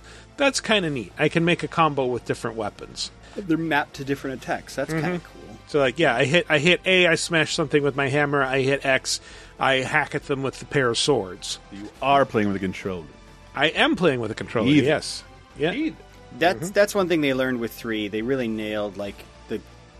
I do recall at the time, like you know, because people were wondering, well, how are you going to come from a PC game, mouse and keyboard, you know, clicky clicky clicky, and they nailed that controller mapping where everyone's like, Oh, "No, yeah. this feels in some ways better. They added like a dive roll, I think, with the controller that Oh, wasn't nice. there before. Yeah, I, I tried it both ways, and it's just like, yeah, controller just feels much more natural than like pointing and clicking on a space on the map. Like, When they, Remember when they finally ported Diablo 3 and it was like, one, this might work better on a controller. Two, the iPad version is phenomenal. Yeah. Holy shit. a lot of the stuff you're talking about with like the MMO aspects of this, what's funny is, you know, I worked on what eventually became Torchlight 3, and that was always like what they were going for. And remember when that game was mm-hmm. announced, it was announced as like a Torchlight MMO, and they had to scale all that back because they just found it wasn't fun.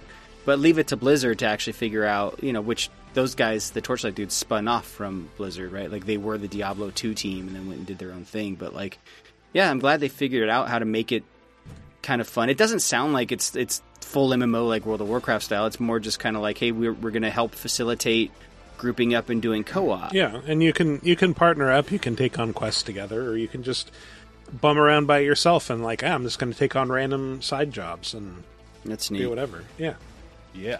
it's cool. Diablo. I'm glad it's good. It's it's selling fucking amazing. Like remember we I'm were sure talking about like Blizzard has had a lot of whiffs lately, and I was like, hey, don't worry, Diablo 4 will make their year, and that is turning out to be true. Like it is apparently their fastest selling game ever, which is hmm. Wow. shocking to me and hard to believe given Wow. their history. But Yeah, and, and and well, especially from someone on my end who's like, I want to learn about Diablo, not for launch game prices on a PC, but I'm waiting on the free Game Pass version. That like now now who knows? Maybe I'll start championing like, come on UK, lighten up on Activision Blizz deal.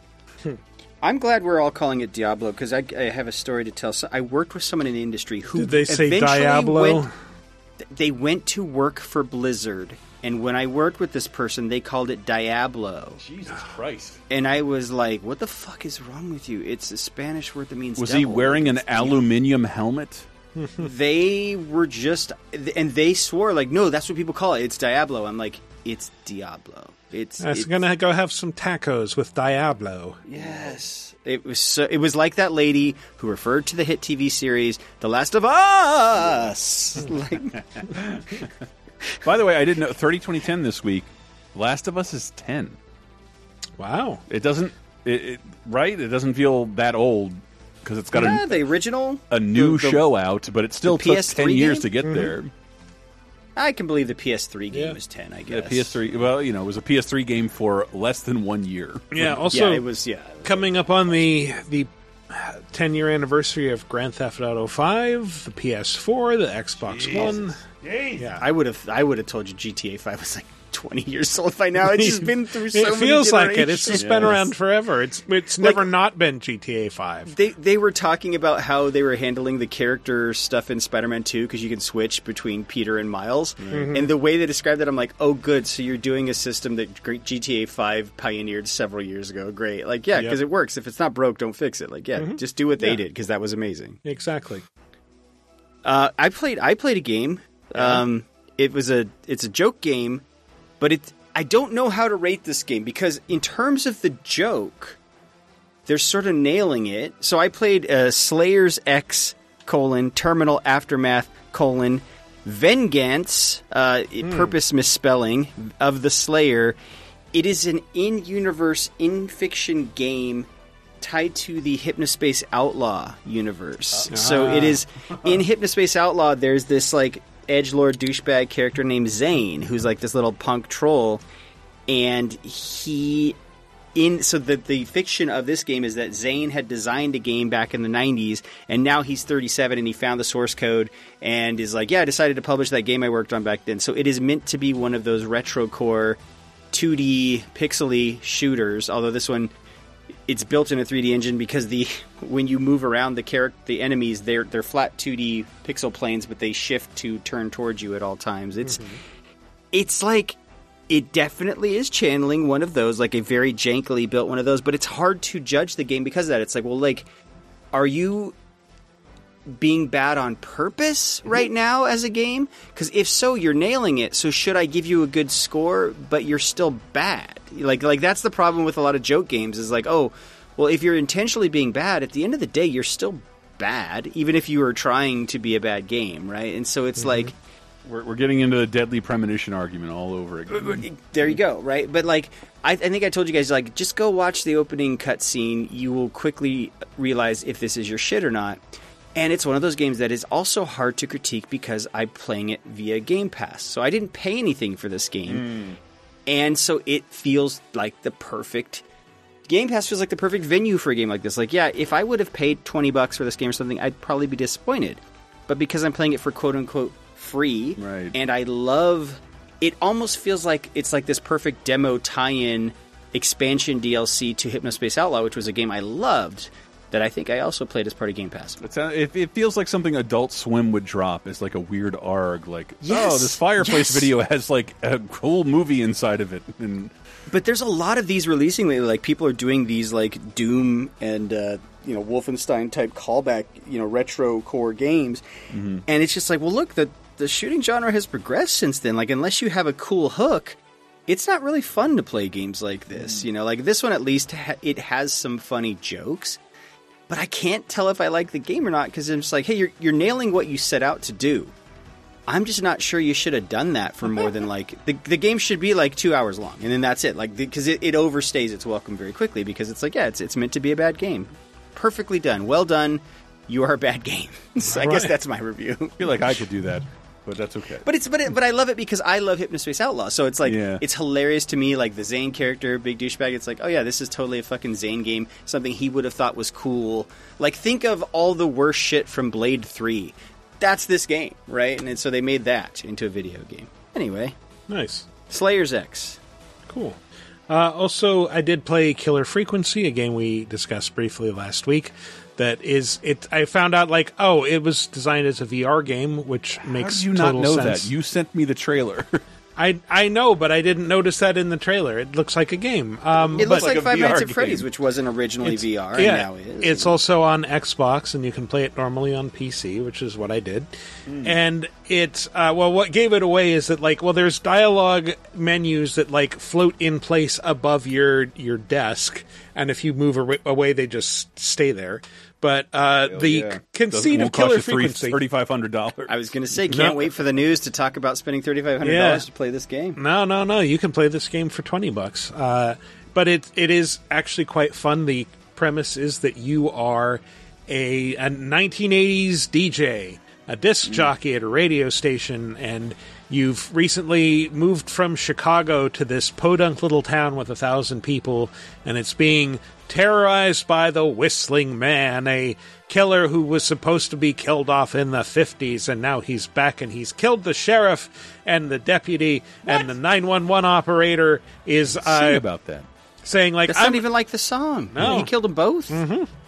Yeah, he's not supposed to shoot Well, the I, I guess deputy. I guess the deputy depends on your actions, but uh, the nine one one dispatcher is going to the nearest town of Henderson to to get more police to come back and help. But for the next few hours, you are in charge of not only your radio station's call in line, but also nine one one, which just routes directly to it.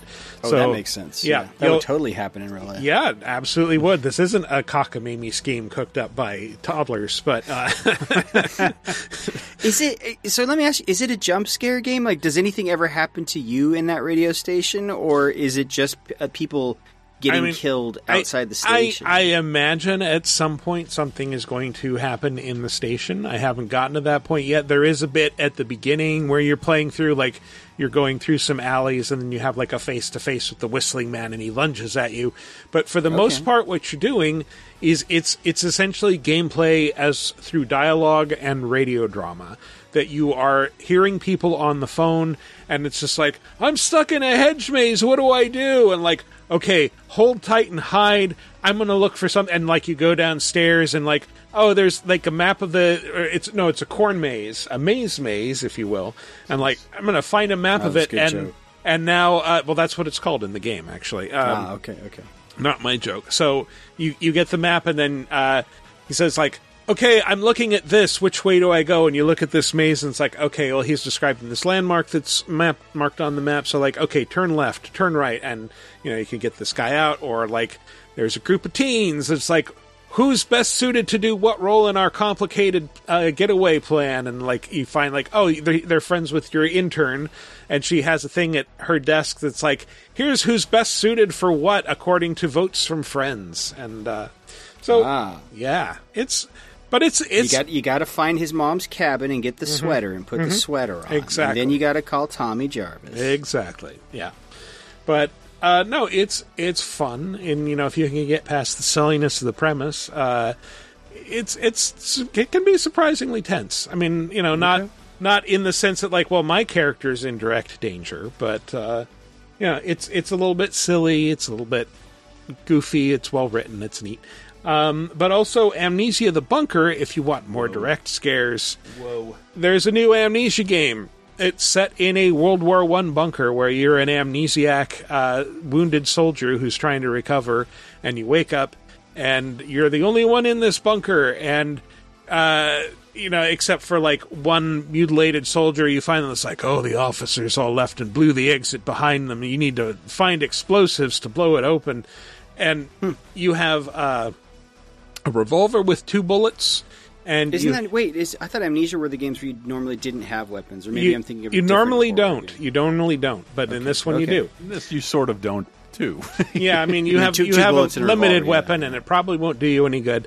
You also have a flashlight that uh, it's like it, it's basically it looks like a little pocket watch with a pull string, Mm. and so you have to pull the string to to wind it up and give it enough energy to to run the light. You light. have to rev rev your Yes, flashlight in this, and it makes noise, so you have to be Ah. careful not to make that noise around the monsters. But also, you can't see if you don't rev it up. So- I, by the way, I have one of those for emergencies. It is Me a too. Well, it has solar power and then a crank a powered crank. flashlight. Yeah. Mm-hmm. But the amount of energy you have to expend just to get any sliver of light, it's like I'm going to die of starvation from right. the, and of it's like using up all my calories. The light by the is time I just starting to, work. come on, and I could have jerked off every person in town before It's so with this amount of energy. But I'm glad I have it. Just in- it's like the crank radio. It's just Mhm. like yeah, why not? You know. Yeah. Uh, Yeah, man, I- let me say this: radio, uh, uh, uh, uh, I, I, I, I, I, I usually have to get in the spirit of horror movies. A lot of that happens around Halloween. I can endure kind of anything. Yeah. Amnesia is the scariest shit I've ever played, and I found a really difficult time. Like, it's a huge difference from being a passive horror fan to being an active participant. Mhm. And it's fucked up. I've I've never finished one of these games because they're so unnerving. So tell me what you think, because I don't know that I'll ever touch it. Well, uh, so like, do you did you play the Quarry at all last Yeah. year when that no, came out? no. I like okay, I was gamey asking Chris games. because like as a as well, but as a horror fan, you may dig like something like the Quarry because it's it is more just like watching a horror. movie I, I don't mean to make myself sound like a horror, but like September through October, every day I'll engage with I mean, you had a you had a horror podcast. I know, but because it's, it's seasonally, it means something. I don't watch Christmas shit outside of Christmas either. But Oh, that'd be sacrilege. But uh, yeah, that that's sort of where I'm at with it. I'm I'm willing to spend a whole month being scared, but those these games are the scariest fucking game. It's the scariest Yeah. series that I know of. Yeah. Well, one of them has the word pigs in the title, and pigs Ah. just sort of scare me, which is why that Tim Robinson sketch was even scarier for me. The monster pig, Ni- Yeah. Nixon pig thing, that was fucked up. Also, a machine for pigs, which just sounds incredibly That's what I- ominous. yeah. It's like, did Yeah. Trent Reznor make this game? I was going to say, that sounds like a Nine Inch Nails outtake album. Great song. Yeah, uh, great song. Hmm. Well, little do you know, it's the machine as a go kart, and the pigs right around. yeah. Uh, so I, I full disclosure, I played a little bit of the demo of Amnesia: The Bunker, and I got to a point where it's just like, I, I, I know this isn't a dead end, but I have no idea what I'm supposed to do next, and I've been around back and forth around this bunker area, and something's making ominous noises, and every time I crank this flashlight, it creeps me out a little bit more. So yeah, maybe I'll come back to this later. Oh god! Like I, I feel like I could only, not on a stream, but with another person in the room. There's no reason to be that scared alone. Yeah. When it comes to, yeah, I'm, I'm recommending the whole series of Amnesia, but like, uh, yeah. fuck. Oh no, they're all good. Fuck. There, I mean that that's the thing is horror games have gotten so much scarier. Like, cause you know, Yeah. last game I worked on was the the creators of Dead Space, and I'm like, you guys, sort of this genre has moved on since Dead Space. Even where like to be a truly scary game, I'm like, you got to play some of these indie horror games. They will fuck you up. Like these Mhm. amnesia games are terrifying. Yeah, go play Like, Outlast. Yeah, no, no, no, thanks. Oh. I'm fine. Oh, news. Uh, but it's getting good good reviews. It's sitting at a 78 on Metacritic, so that's not bad. Awesome. Let's move it along to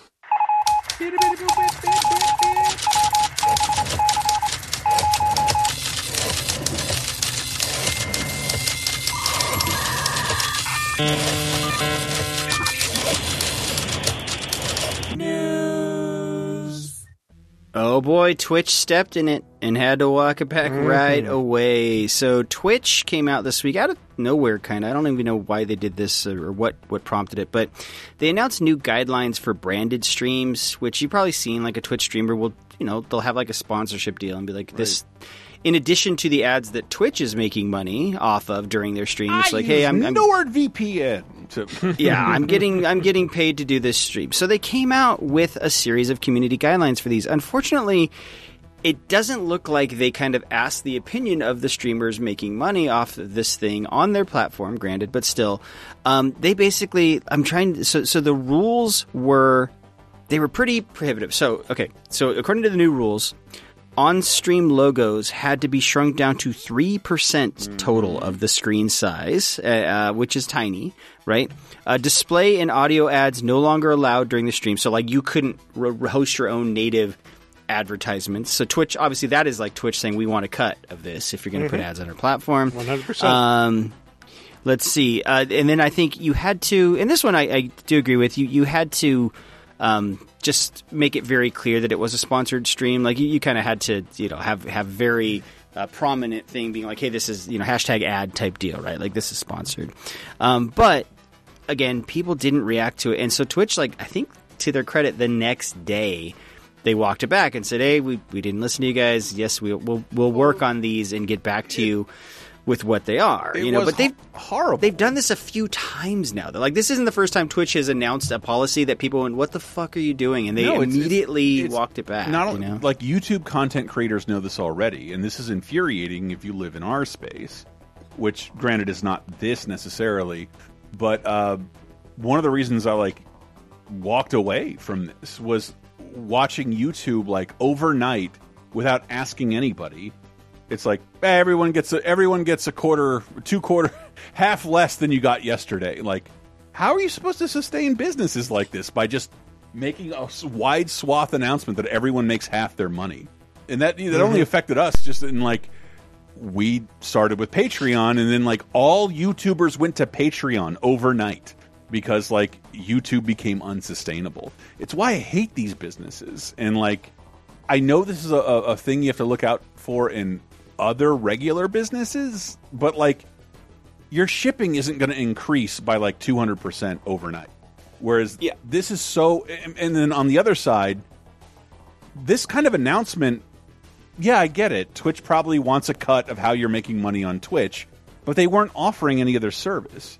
Like, yeah, if, if Twitch, it's, in addition to serving ads, if you're asking, I don't know, Twitch host and you- you're servicing like those, what do you call them, endemic ads, which they're not. You should be Twitch should be finding ads for their biggest guys and giving them a revenue split, and they're not. Instead, they just said like any third party ad that's not us doesn't you won't get money for it. Like ridiculous. Like so so in my opinion, I think they're launching some kind of program where like they want a cut of that money too. Probably. But that's that's the thing, and I think the issue this boils down to. Michael once told me something that like it was like a realization. It was like, oh my god, you're right. I had an epiphany when he when he the way he phrased it is a lot of um, like media, like websites, like like news sites, websites. They view they don't view the page and the content on the page as the product, right? They view the audience as the product, Right. Because they're selling advertisements to advertisers. So what they go out and sell is this is how many eyeballs our web page gets, right? And and Twitch in many ways sort of it's a similar deal where like they think that the platform is the product, not realizing like all that is is a platform. Without the content creators, no one would come to your. There, there'd be nothing to watch on your site, right? Or you'd have to pay to manufacture that content yourself. And I think that's that's sort of where this underlying issue lies. Is like kind of like, hey, you need. It is this weird parasitic relationship. Like the content creators need the platforms to get out there to get those eyeballs, but the platforms absolutely need the content creators so that people will come to their sites. You know, like one can't exist without the other. Twitch and is servicing right- ads to the best of their ability, but like on a podcast side, like the ads we've done, which I fucking hate doing. If I've never discussed that, like it's like Hmm. hours of your life to make very little money and then split it a couple ways between a couple people. And like, just I'm not doing this anymore. And also, my Harry's. I have never had more ingrown hair, hairs than Harry's razors. Fuck that. I just Oh, opened man. that thing. Ow! My whole I just chin bought some from Costco. No, don't tell me My that. whole They had, chin they had a good deal at Costco. Meanwhile, I still use NordVPN and HelloFresh, which I pronounce that way for some reason. Uh, but but like Twitch doesn't do that, to my knowledge, and they should. Uh, Well, I guess what the point I was making though is like right now they they rely on each other, but the uh, is a huge power imbalance toward Twitch, right? Like Right. they have most of the power in terms of you know like the percentage cut you get for subscribers, like on your channel, it's your content. Twitch takes like a huge majority, a chunk of that revenue, Right. right? It's not like a, and I know they have tiers and for all, different all it know, has to- people with different, and that's why I like kind of like ran a like walked away from all this shit because like the second their stock price drops, there'll be a projection, and then they'll drop your your cut too based on Mm-hmm. those projections, and it's a fucking nightmare for these people who make their livings Mhm. like this. And but again, like to my knowledge, Twitch services ads, but they don't like come out to people and like, guys, you know, I really love HelloFresh. Like third party people do that, and Twitch isn't getting any revenue. If they had an op like an uh, an option for that, good, fine. But they don't yet. So like, why cut? Why tell everyone they can't make money in any way they want when you're giving them very little already and offering them no opportunities? Fuck Twitch is what I'm saying. Well, as an advertiser too, like the allure there for me is, yeah, I could go out to every influencer I want and do an individual t- deal. I don't have the time for that. Yeah, that hard. takes forever. You know, each deal is its own custom thing. Like there is an allure of just being like, hey, I'm just going to go to Twitch and say, tell them, hey, get me the top guys that that speak to these type of people or whatever, and I'll just pay you. And yes, it'll be more expensive because you're a middleman, so you're going to take a cut. You know, like, but it, it like yeah, if I went direct to the content creators, they'd make more money. But I, we don't have that sort of time Right. to, to do all those individual deals, That's, right? And that's so, what I used to, a bunch of third party agencies doing ads on. My worst story was TiVo was relaunching itself. I still have like three TiVo boxes in my house. I loved the TiVo interface back then. Oh my! No, I'm talking like three years ago. And, Oh, I- and, yeah, and I'm- I'm talking and, like and like 20 years No one understood like why are you launching this? Everything TiVo is is in like the Xbox does TiVo thing. The Xbox One did Mm-hmm. TiVo stuff. So why would anybody pay you a subscription? And we had to get in like eight conference calls, and I just remember being stuck in. A, all the third party people hang up, and like it's just the influencers like me and Nancy Grace, and she's like, what was that? Like, I don't know, Nancy. Oh my God, why am I talking to Nancy Grace? why am I explaining her the product of TiVo in 2020? Holy shit, this sucks. And I'm like, I never want to do this again. Uh, wow. God, that brand just went away. Uh, but anyway, so Sorry, yeah, yeah. I mean, to to their credit, but TiVo or again, this has Nancy happened Grace? several. No, Both. Twitch. I was to, to to Twitch's credit, Hmm. they they did walk back this stance and they're rethinking it because power to the creator. The creator said, you know, no, the the, well, the creator said we're going to fucking leave. We will not be on your platform. Good. And they listened because they realized, like, yeah, without the content, no one's coming. but also, site, like, you if know? you're so concerned about what money Twitch people are making outside of Twitch, start a company that makes that money. That should be Twitch's job. They should be the people coming to them with the non-endemic ads or whatever the fuck they're called, and uh, they should be doing that work. That's your job. You don't make anything. You make money off of other people's work. Period. you know, speaking of other people's work, and this is work that I know a Michael terrible is a particular fan of. it is a bad transition. Come on, I can't get can't get can't nail them all. Teenage Mutant Ninja Turtles: Yay. Shredder's Revenge is getting new DLC Yay. featuring one of your favorite characters. Who, Michael? Usagi, well, Miyamoto Usagi, but Usagi Yojimbo is how I thought this known. was a late birthday present to Michael yeah, specifically to me. because this is a Um, big this is a big deal. That's I- awesome. They didn't announce the price, I don't think, or if it's free. I, ca- I can't really tell. I'm, I'm assuming it's paid. Who doesn't It's, want um, another excuse to play through that game with their friends? Hell kids? yeah. Well, it, it doesn't just add him. It adds it adds a new game mode, new music. Well, I don't know if it was a misspelling in the trailer, but it said Okay. new characters and then just Hmm. showed Usagi Yojimbo. I mean, it I did show know. some other characters that seemed to be from his comic, so. But they, they were standing in the background, so I don't know if they're Oh, God, actually God in Mike it was or- here. But uh, again, that like I don't know of Usagi Yojimbo outside of the Ninja Turtles universe, but to me, he's a super important part of it. Mhm. It's a very weird deal, but like that's not a you know Laird and Eastman character. Like No, that is it's- a completely different character. Yeah, Stan Sakai. And the weird thing about like Usagi Yojimbo does not even inhabit the same world as the Ninja Yeah. Turtles. Usagi Yojimbo is basically a funny animal slash furry version of Miyamoto Musashi, who's like this famous samurai, and it's heavily inspired by Japanese samurai movies. And so it's just in like a funny animal version of feudal Japan. Mhm. And I think there have been like a few crossovers with Ninja Turtles. I know like there was like a dream sequence where he met up with like Leonardo, and then he somehow made it into the cartoon years after I stopped watching it. So That's how I was introduced to Usagi Yojimbo in the Ninja Turtles cartoon. Yeah. So for me, he's a huge character, a Ninja Turtles character. Yeah. Not only that, like um, this this opened my mind. To, like, whoa, what are the possibilities here? This is Konami. Konami's not involved, right? It's just a no, I don't. No, this is spiritual- Da- Dotemu is the Yeah. is the publisher right. of this game. But but like Ninja Turtles were purchased by Nickelodeon, and like to their credit, kind of don't give a shit. They've been licensed like license happy with Ninja Turtles. They can do Mhm. whatever. And Disney just acquired The Simpsons, and I'm just like, wouldn't it blow your mind to see like this? The arcade Simpsons in this arcade Turtles Yeah. game. That would that'd be cool. That would be so cool. I remember they, they tried years ago before the Simpsons arcade game got re released onto consoles. They tried to do a Simpsons arcade game, quote unquote, for iPhone. For iPhone, yeah. Yeah, and it was like it's it's a beat 'em up, but this is not the original game at all. This is something new. They even called it like and the not all that Simpsons great. arcade game. Like you Mhm. bastards. Yeah, why would you call it this? Yeah, that's fucked up. But that's Yeah. but but to me that's what's exciting about it because like this isn't like a new Ninja Turtles character. This is a license that needed to be acquired and work had to be done. Yep. And that if this is an ongoing product, fuck yeah.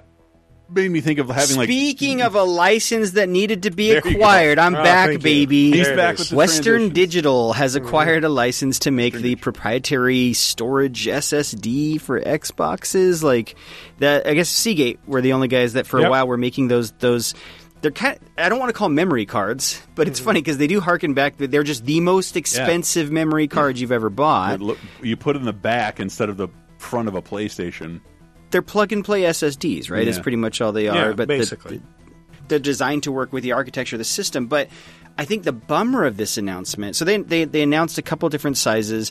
Um, there's a 500 gig and a one terabyte, but we just assumed like, oh, okay, these are the second ones to market. They'll probably be cheaper than the Seagate ones. It's like, no, I think the 500 gig is five dollars cheaper than the Seagate at eighty dollars. Mm-hmm. The one terabyte drive is $150. I don't even think they make a two terabyte drive, which is the Seagate version is what $270 for Yep. that two terabyte Yep, drive. That recently dropped down to 270.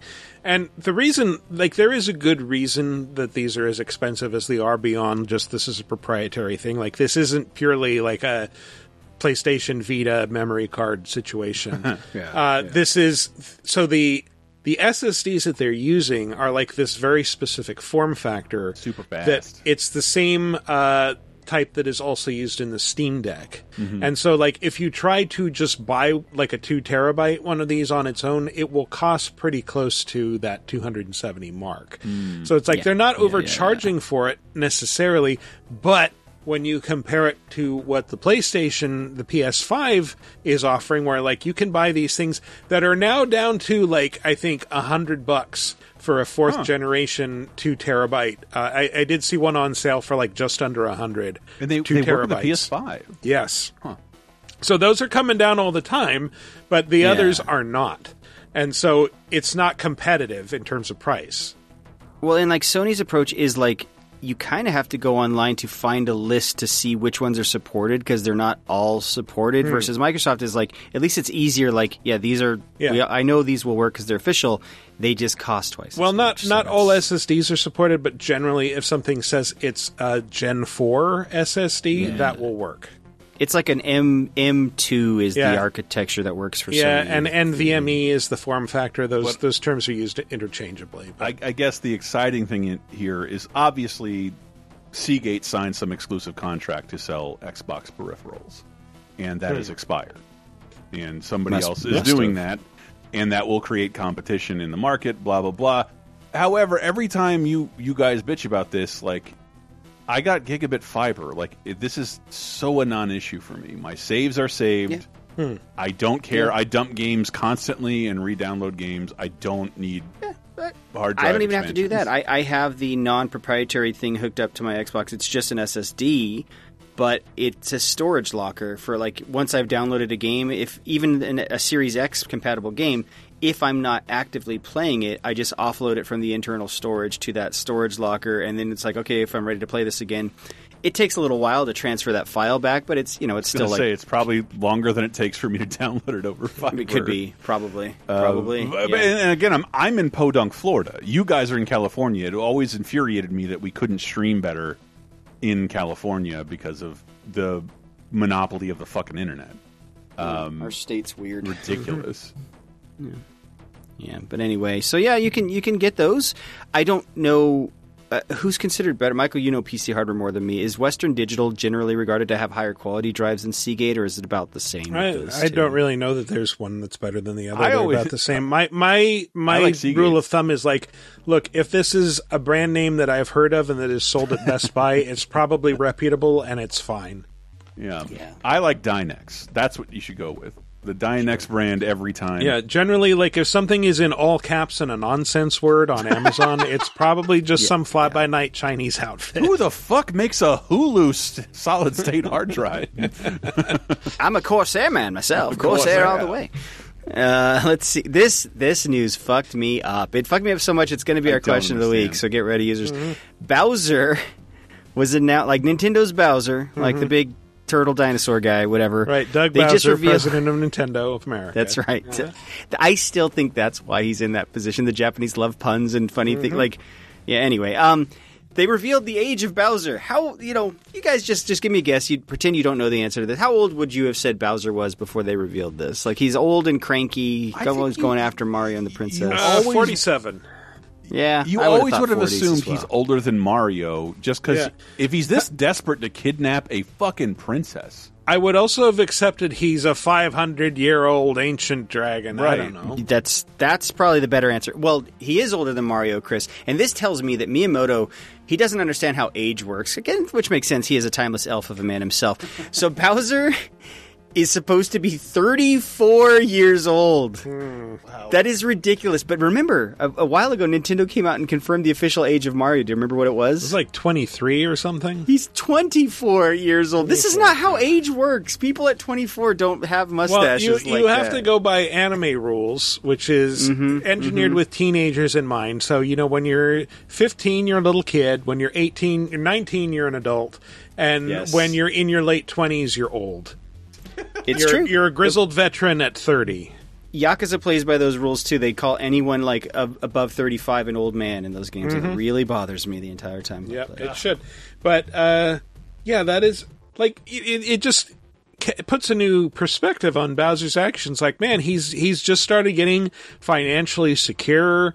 You know, he's he's just kind of coming out of his twenties. He's thinking about settling down, and But, he, but he owns property. He should not Mm-hmm. be this desperate to find a mate. He does. He owns a flying castle. yeah, yeah. it's property that moves. It's it's like a mobile home. Because he can't afford to buy land. And, That's and true. that flying castle just depreciates year after year. It does not accrue That's, uh, value. that was the The second his I drove this thing him. off the castle lot, it d- depreciated Take a fifty look, percent of its value. Land, Super Mario Land. It's the only thing that lasts. Mm-hmm. Bowser managed to rent some land in a bad neighborhood in a volcano. That is not a stable place to raise a family. Who'd have thought? Who'd have thought? It, like I the mean, only place less stable than a for a 30. volcano That's is true. a fucking American beach right now. Yeah. Like, I, right? I, I was I was joking about that with with with Elston on thirty twenty ten, just like because we both go to the same beach and like you used to see surfers at five in the morning during like a rainstorm, and now they surf. There's surfers all day for the first time in thir like our thirty years of forty years of existence. And it's like the best analogy for America that like something is really wrong here that we can surf all day now. So, hmm. whoa! that's that's how we address this problem. We are Really? That's what you're thinking of? What do they do to us? What do they do to us? Woo! Woo! Yeah, let's surf this. Uh, yeah, by the way, if here you- for the if first you're- time in years. All right. If you're surfing all day, that shows you probably don't know what you're doing because the reason people surf in the morning and night is because that's when there's the least amount of wind and the waves are actually good at that time. I know, But and then now again, you're on the East Coast, so the waves are always shitty. Anyway, um, I got a clown on the East Coast waves. All right, let's see. Apple. Speaking of clowning on some Oh, man. yeah, I'm back. I'm, I'm back, boys. Apple announced the new Vision Pro, and I, I told a friend of mine, I- I'm like, he goes, "What is this Pro? Like, do they not have a regular Vision?" I'm like, "You don't understand. Pro isn't an upgrade No, line for they don't have a regular vision. They don't have a regular vision. Pro is the designation Apple uses when something costs a lot of money. Mm-hmm. Like MacBook Pro. All Pro with them means is like you're going to be forking over multiple thousands of dollars. In this case, 3500 for kidney-shaped alternate reality goggles so that you too can OLED look like the guy Man from Ready. Player 1. yeah. They are with with the weird video eyes showing people that you're using it. It is. wh- Who is this for? I'm sorry. because that's when a good I idea. first I don't know who it's for, but Uh-huh. I I love this. But like you know, I hate it. Like the rest of you, the idea that like for the price of these goggles, you could you could you could buy a PS5, an Xbox Series X, a Steam Deck, a gaming PC, a Switch OLED, Game Pass, PlayStation Plus. You could do all of that. But be- I think because the rumor was that Apple was going to announce a VR thing, gamers are like, "Well, this is a thing for me." And there wasn't No. anything in that announcement that said this is. They literally showed a PlayStation. If you want to play games, grab a PS5 con- DualSense controller and play it like a big screen. in- in Like- the V- The only way that I can think of that this starts to make sense is if you look at it as if if if Apple is looking at this and trying to basically move the laptop to its next evolutionary step. Yes. Like then it begins to make some sense because early laptops, for those of you who might remember them, were also kind of bulky. They were extremely They were expensive. They awful. had unclear utility. Like what what can you do with this that you couldn't do with your Apple II? Do you remember the red nipple that they developed for the middle Yes. of it? Because like you don't even need an external mouse. that was years later. That's that was true. like no. th- The ones Michael, I think I'm thinking of are. I would first see them in a Radio Shack. They came inside a briefcase. That Mm-hmm. was their form factor. They were heavy and massive. And Chris, this was before people were using mice on computers. This was fucking like they were mobile. They were mo- mobile typewriters. Basically, they were basically impractical. one word megabyte processors. of I- RAM. I do And, Yeah. Uh, here's what I want to know. So, like, I get that Breakout was a good game, but why do gamers think that Apple and Steve Jobs, it, it, like, that they give a shit about video games? They they have not for 30 or 40 years. What they brought you was the App Store and all of those delicious Yeah, mobile well, they, type you know, games. Apple right? Like- Arcade is, is sort of an attempt to capture that. they market. they revolutionized games in a way that is like hard to admit for a lot of gamers, just because like it made gaming. So, so like sorry let me let me backtrack because what i want to talk about is like blah blah blah it's part of me inspired to, talk, inspired to talk about this Tyler Wilde we talked about this all the time and he wrote a great article about it on pc gamer. And it's like we Tyler and I would always talk about like the future the future of how we engage with technology. And like when you think of sci-fi movies if you watch that trailer like shit. Very cool. Like like if you wanted to buy right now so I said all the gaming stuff gaming aside let's push it aside. And that's what it reminded me of the Xbox 1 announcement because the Xbox One is like, yes, sports. You can pin it to your thing as it's live on TV, and gamers are like, "Meh, this isn't a new Halo. But if you use, Matt is I think with me on this. If you use the Xbox One early like pinning technology, that shit was awesome. Plugged in a over the air Oh, yeah, everything antenna. people complained about. I, I would I would load up a fucking like football game in that awesome. little frame thing while I played a video game. I could multitask. Hmm. it sucks it doesn't exist on the Series X. Yeah, pe- pe- people clowned on it, and it wasn't was that they wanted. I, here's my thing with this. Like it. at first, I, I was telling Michael, I was like, dude. Don't worry. This is this is the reason it's 35. It's just meant for industrial uses, like you know, fucking doctors performing surgeries across the world, or Mm-hmm. like you know, like literally, like hey, someone's operating this this intensive like crane or something like that, and you, you- or or doing like industrial design like fucking CAD or whatever that stuff is, or or like the stuff that I I at first thought was like, oh, this is for like. You know when they work on the Mandalorian and how they will put on like those VR goggles to envision a, how a scene will look. Yeah, good with, point. They use the Unreal Engine. At first, I'm like, oh, that's what these are for. These are for because it's the Pro line, which are often used by Mhm. like video editors and shit like that. I'm like, oh, that's it. And but then I had to admit to you, I'm like, I was completely mistaken. I went to their website. It's all consu- like in consumer focus. It is not. There's no industrial focus on that website for this product. It's like. Uh, you can run Office apps. You could Yep. do video conferencing. It showed a guy like watching. I told you guys it's the most depressing picture I've ever seen. Someone sitting alone in a living room Mhm. watching a fake movie with their headset on, and I, I was like, the only reason marketing allowed that to happen is probably because you can't use multiple headsets in the same room because they don't know how to sync up Not yet. the fucking the goggles to each other. But like, they're marketing this at end consumers, which is great.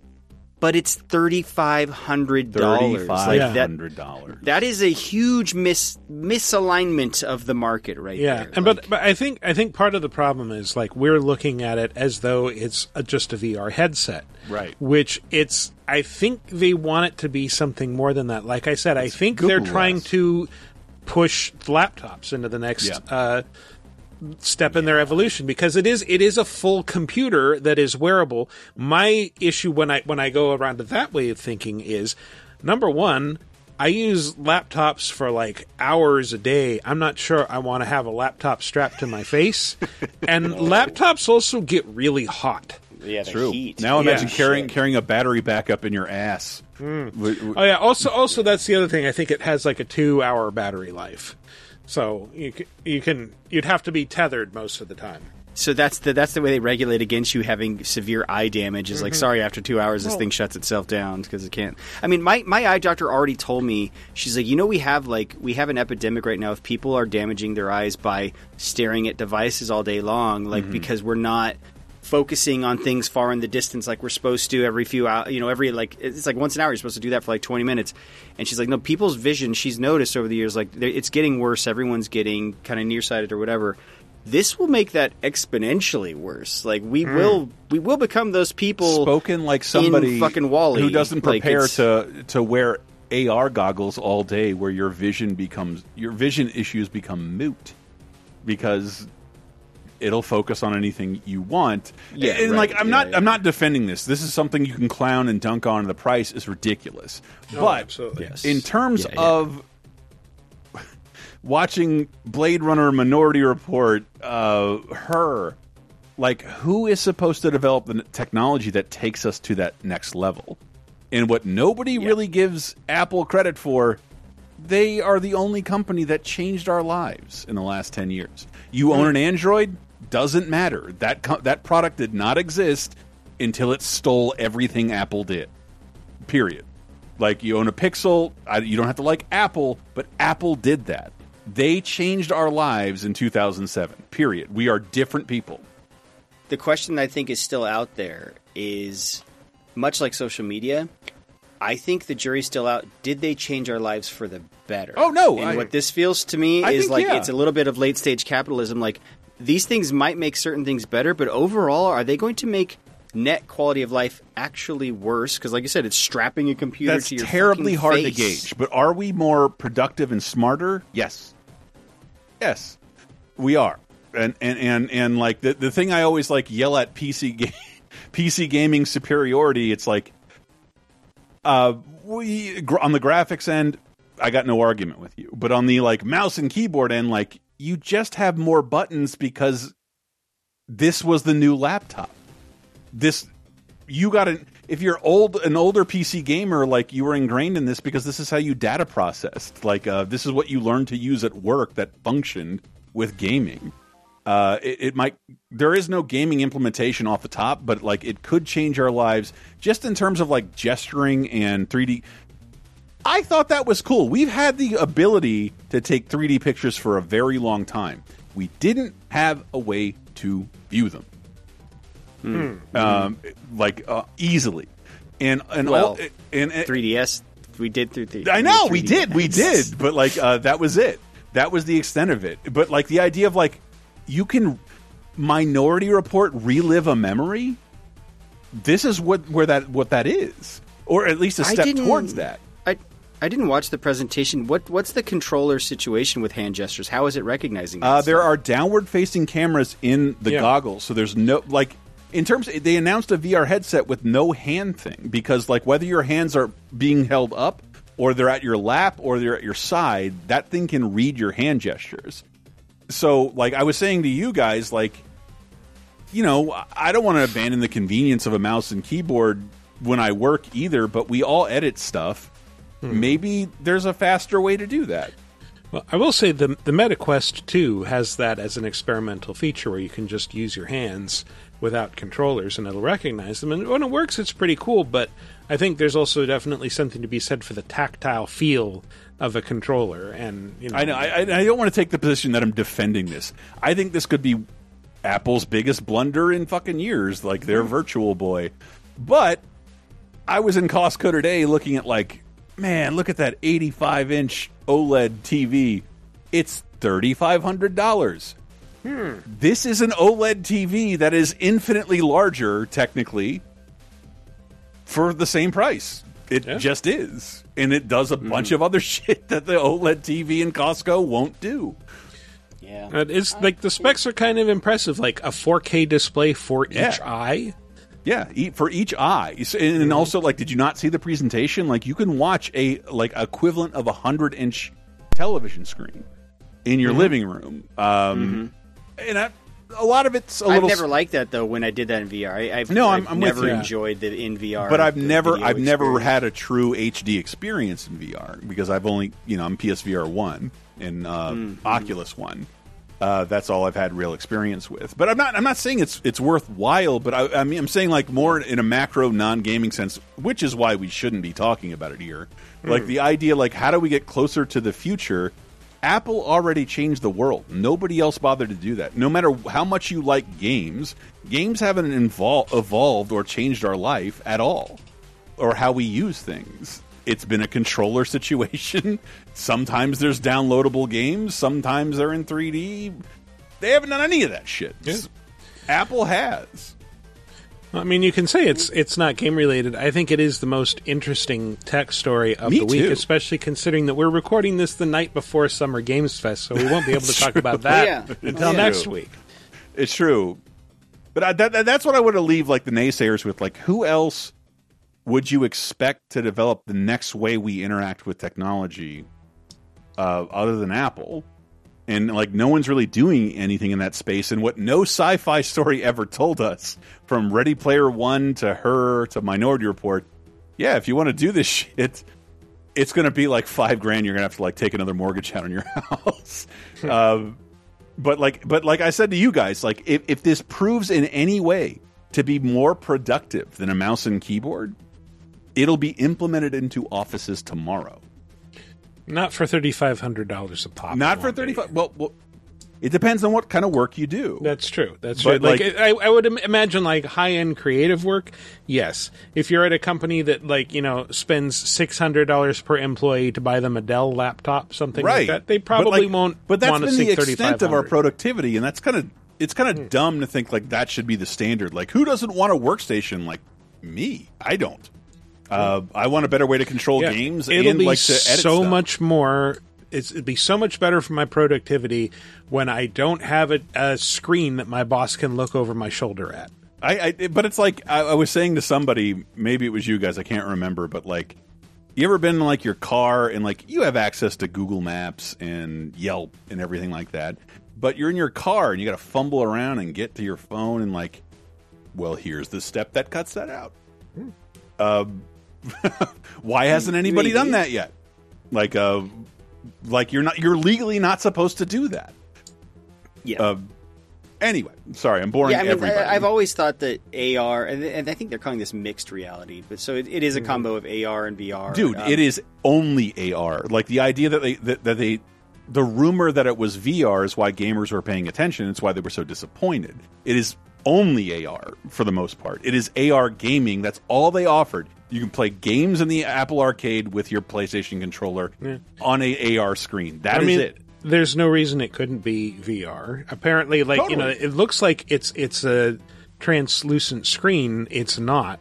Like that that is it is an opaque screen. Like you you have a screen with a bunch of cameras and then what's on the outside is like yeah it's it's a screen that shows your eyes and i think it, it might be like a, a digital avatar actually it's That not is really your eyes. unbelievably forward thinking, by the way. Hmm. It really It- well, is. it was in Watch Dogs too. It's, it's I know, but guy. like, but the idea that like that technology exists, like we're we're no one's talking about that yet. But I, I always tell that story when I was playing Resident Evil Seven. I was scared, I was scared, and then I was really scared when my dad called me on the phone and woke me out of that world. Hmm. But if there was a signal I could have sent to him through the VR helmet, like I'm in the ear, don't bother me. Uh, or anyway, but I know we'll I'm- see. Uh, well, this is the first under Tim Cook's watch. Somebody has to Steve, take Steve that Jobs was the was the was the visionary. This is the first time. Like most things under Tim Cook have just been incremental, slight feature improvements of existing Apple shit. This is the first time he and shit stolen from Android. Apple So, so like this to me is like this isn't stolen from anybody else. They're the only ones working in this space. On like how how what's a new way we interact interact with technology. I am more comfortable with a mouse and keyboard. But I'm like, if you told me I had to edit this podcast in a different program, I would freak out for like three days having to hmm. learn a new program because I'm old. Uh, one of the other related pieces of news that is gaming related to this. Gimme, Turns done. out they bought the company that designed the Mario ride at the Universal. That you know that AR Mario Kart ride, Yeah, the one that looks Uh, terrible. Apple bought that company, Mhm. so that because I guess they are leaders in uh, in alternate reality. So. Yeah, you know, we'll see. Uh, not to say that that doesn't mean they're going to be doing gaming But it's stuff. like, that's if, if you've been listening to like. John Carmack, he is like what we have always said. Like you can't release the PSVR two at like six hundred dollars. Uh, there needs to be an early, like a, a, a low end adopter thing, or no one's going to develop anything for this shit. And I thought that was the big criticism of this is like Microsoft Office works in this, and like maybe that's what this is supposed to be, like uh, the different way to interface with basic shit. Pay bills with uh like imagine hitting a thumbs up and paying your fucking light bill. The bill paying possibilities. Oh boy. Well, the thing, yeah, if, if VR has taught us anything, it's like actually maybe changing the way we do things isn't. We don't need to do that. Like we, we might have found the best way to do a lot of stuff. Like I hate to say it, but Could the be. VR gaming space didn't take off for a reason. Could it be. kind of sucks. Well, I, think it was it didn't take off because it's expensive and uh well Michael and I were talking so let's like- make it thirty five hundred dollars. That well, fixes but- well, it. You're right. Let's do part that. of what Michael and I were talking about, like when you got the first Vive, you have to set up shit all around your house, and like Mhm. it is, is it's like building a tent before you play a game. Whereas this is the the But first. that's not the problem VR ultimately had. The problem it It's ultimately not. had is the game. The game experiences were not what we were looking. For. And that no one's going to develop games for a thing that like three thousand people own, and that's where and I I've see played this some going. AR games, uh, and, and and I will say they are they're similar to VR games. They're just little they're novelty gimmick toys. That's it. They're not. It's nothing I want to do Well, for hours. That, at a that's time. the thing that like people got into VR and realized like, oh, this makes a lot of people sick. Um, Yeah. So we have to limit the the kinds of experiences you can have in here. We can't have Mm-hmm. the same kind of video games that you would, you know, we're, we're not going to have Forspoken in VR where you're running along at 500 miles it's, an hour. it's a side conversation. I'm not a smart man in, in this respect, but I think we've kind of hit a wall with what VR gaming can do until it becomes cheaper and easier. But like, no one's going to develop shit for something that's six hundred dollars. That's not going to or six hundred or thirty five hundred dollars. Mm-hmm. Uh, like, no one's going to develop anything for that. Why would you? We'll see. Maybe I'm wrong. Uh, I no, just no, I'm don't saying you're wrong. I'm just saying, like, I, take I, off. I'm glad somebody is thinking more towards how we interact with technology in the future, and Hmm. nobody has made that announcement in years. Uh, and Apple did with the iPhone, and a couple people poo pooed it. I'm not paying six hundred dollars for a phone. My hundred and fifty dollar RAZR is the best it could ever get. I love T9. Uh, there were people who said that. Mhm. I was probably one of them. I, I, well, I like you know, consider the the appeal of the first generation iPhone. It's just like this is like not even this pre walled garden ecosystem. You cannot put anything new on this. Yeah, yeah. Without Like- Steve Jobs' express permission. Mhm. Uh, but but uh, even then, again, like there were, I think Matt brought that up. There were subsidies in place. Like you didn't Hmm. need. Not only do you not need the original iPhone was six hundred bucks. Yeah, and you- no, I, I brought that up. Like, yeah, you could get it for like a hundred or whatever. And I remember Yeah. I, I went in there when I was like rolling pretty thick. I'm like, let me just pay for this in advance. And they're like, you can't. We want to lock you into a two year plan Yeah. by paying this off. You are not allowed to buy this outright. Mm. I don't. I mean, yeah, thirty five hundred. I don't need both my kids, right? I, I could just. No, it makes it, it- one it- of them. it makes no sense, and there's a billion things I could use thirty five hundred dollars on, Yeah. other than a, a, a different way to navigate Outlook, which is a program I hope I never have to use again. And it's not to say it's going to be thirty five hundred forever. It's the first iteration of a thing, but uh, we'll, Uh, we'll see. unless you're an Apple product, which never drops in price. it it has not actually hit market yet. So I'm I'm curious to see how this thing does. Uh, but I, I think I think I, I wish people were uh, more thinking like, well, how we're not. There's a ton of frustrations with your iPhone. There's a ton of frustrations with the mouse and keyboard. What if we could eliminate those with a new interface?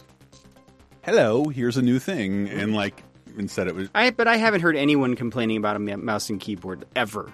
right. And I'm sure the the horse guy with the buggy didn't complain about Yeah. having to use a buggy whip every day. And I, I mean, yeah, Apple products are generally like you look at how they structure the Mac. The Macs are there are multiple tiers. There's the Mac Pro, which is ridiculously expensive. There's the iMac. There's the Mac Mini, which we're recording this on right now. Uh, you know, th- there's there's different terms of affordability that are made possible by the ridiculously high end, multi thousand dollar rigs that they sell. I I hate that the only people innovating the space are Apple, Hmm. because this should be what Google is doing. Hey, Yeah. we're not evil, and every product's free. And like, remember what everyone anything like thought about Google in like 2007? Where like, Yeah. yeah, they're the company that's going to save us. Yeah, like it should be a Google type company that is like making this a little. This will never catch on at thirty five hundred dollars. They they did this, and th- and but they did Google Glass, and that didn't Right. catch on. That was way less than thirty five hundred dollars. I, I think it was it was it was much more interesting. It, I knew two Google Glass people, and people treated them like pariahs in Silicon Valley for wearing like they made bars where like you can't wear this in here, you fucking asshole. We didn't give you permission to AR there was us. privacy concerns. yeah, or to, to, to facial recognition. Oh, it's okay when Facebook facial recognizes everything we do, but it's not okay when your Google. We weren't ready for it at the time. We hadn't learned to be afraid I know, of it, I and know, then I know. uh, I'm not shitting on anybody who felt like that. It's just like and then get used to it. I, I, I want to to fuck my computer like in her. That's all. Mm-hmm. That's- well, luckily it has a camera that points down towards your junk, so Yeah. it's going to know everything. That's everything. not going to win me any any Mm-hmm. favors No, either. Like, no. uh, is that all you're working with? You, you need you need more RAM. it's going to say that to you in ScarJo's voice. Is that all you're working with? Yeah, Great. I always hear Matt in Scarjo's voice. It's Mm-hmm. it's hard for me. uh-huh, yeah. It's it's. Listen to bonus time this week. I might have come. Get a get a ScarJo cameo where you ask her to say, "Is that all you're working with?" with no context. But I, I- just I, I wish we were having a more more of a conversation about like how this is is fascinating and like that this product will be on shelves in a couple months and like how could this change our lives rather than like you know it's really expensive and I probably won't buy it hmm. and Apple's a uh, capitalist fucking enemy and they are they are uh, but like uh, who else is innovating in this space nobody nobody I, I hope maybe I'm wrong. I'm just getting Newton and Lisa vibes more than iPhone with this one. They haven't done that Yeah. since the Newton and Lisa. Every like everybody said the same thing about the iPad and the Apple Watch and the AirPod. I had to buy my second pair of AirPods. That is the best product in the world. The AirPods. It's um everything they do is a fucking miracle. And if you don't have it it's unbelievable and they've changed my life in crazy ways. So like I'm not an Apple person really. Uh but never mind. I'm boring all my co-hosts and Thirty five hundred dollars. Yeah. that's that's the that barrier. It's- sucks. That sucks. That's Well- I can't. Yes. I can't even afford a car that much. So like I like I, I don't. I yeah. I'm not a fan of the price, but uh, man, I do want somebody to like. Never mind. introduce a device like this that changes my life and how I use it. Someone do a mod that does to your eyes what they do in Clockwork Orange, because that's Mhm. what I want people to see when I'm wearing that fucking thing is Yes. the claw eyes, Yeah, just that's- staring that's- out. Because Uh-huh. that's what you're doing. That's what they're doing to you. I, I don't. I sound like a fucking luddite, but it's like that is what this is. No, This no, is no, fucking- you, I, Matt. I don't think you do because giving a corporation this much access over your fucking head isn't great either. And I wear an Apple Watch. They know my fitness. They know what my fucking EC, my EKG looks Yeah. like. And yet, with this one is a bridge too far. I'm like, You ever nah, think about that? Like, like, and then Apple knows that you're jerking off. I, I am very curious because, like, you know, like Facebook like buys your data from Apple stuff. Apple knows when you're going to Club Haunted House and it wants to No, come. no. All of my friend requests on Facebook have been fake porn stars.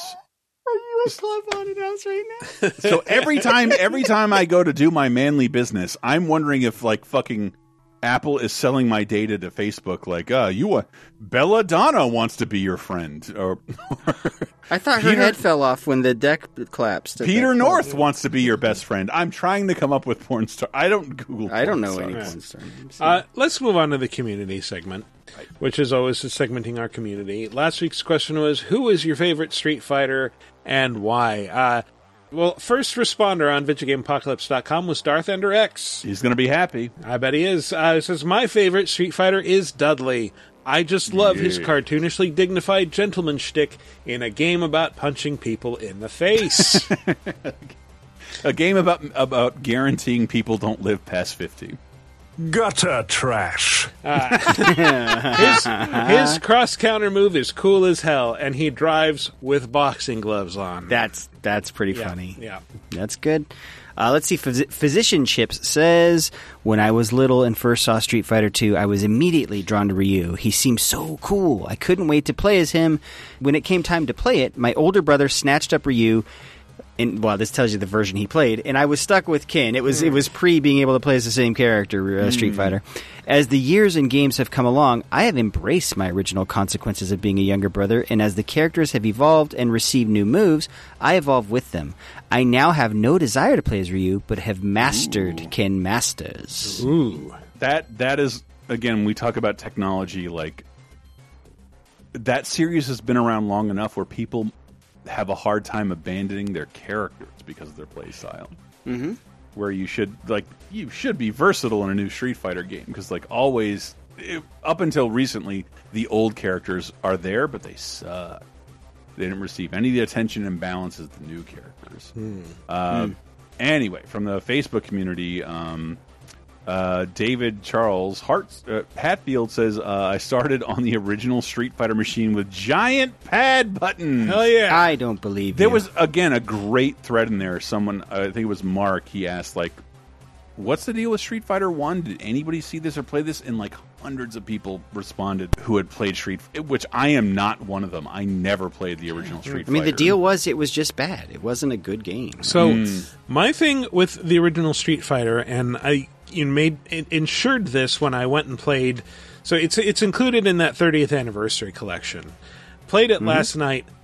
I still cannot do a fucking fireball in that Yeah. game. It's just Yeah. like it's just down to down forward. Like I I do this. I I've done this move thousands of times in every No, other it Street Fighter game. It. No, yeah. I cannot The windows, do it here. The windows way too. Sorry, we didn't finish David's answer though. Yes, uh, I don't think uh, I started on the original Street Fighter with the giant buttons. I don't think he uh, ever was playable, but Ge- Geki Geki Geki? Geki was a cool disappearing ninja with uh, shuriken.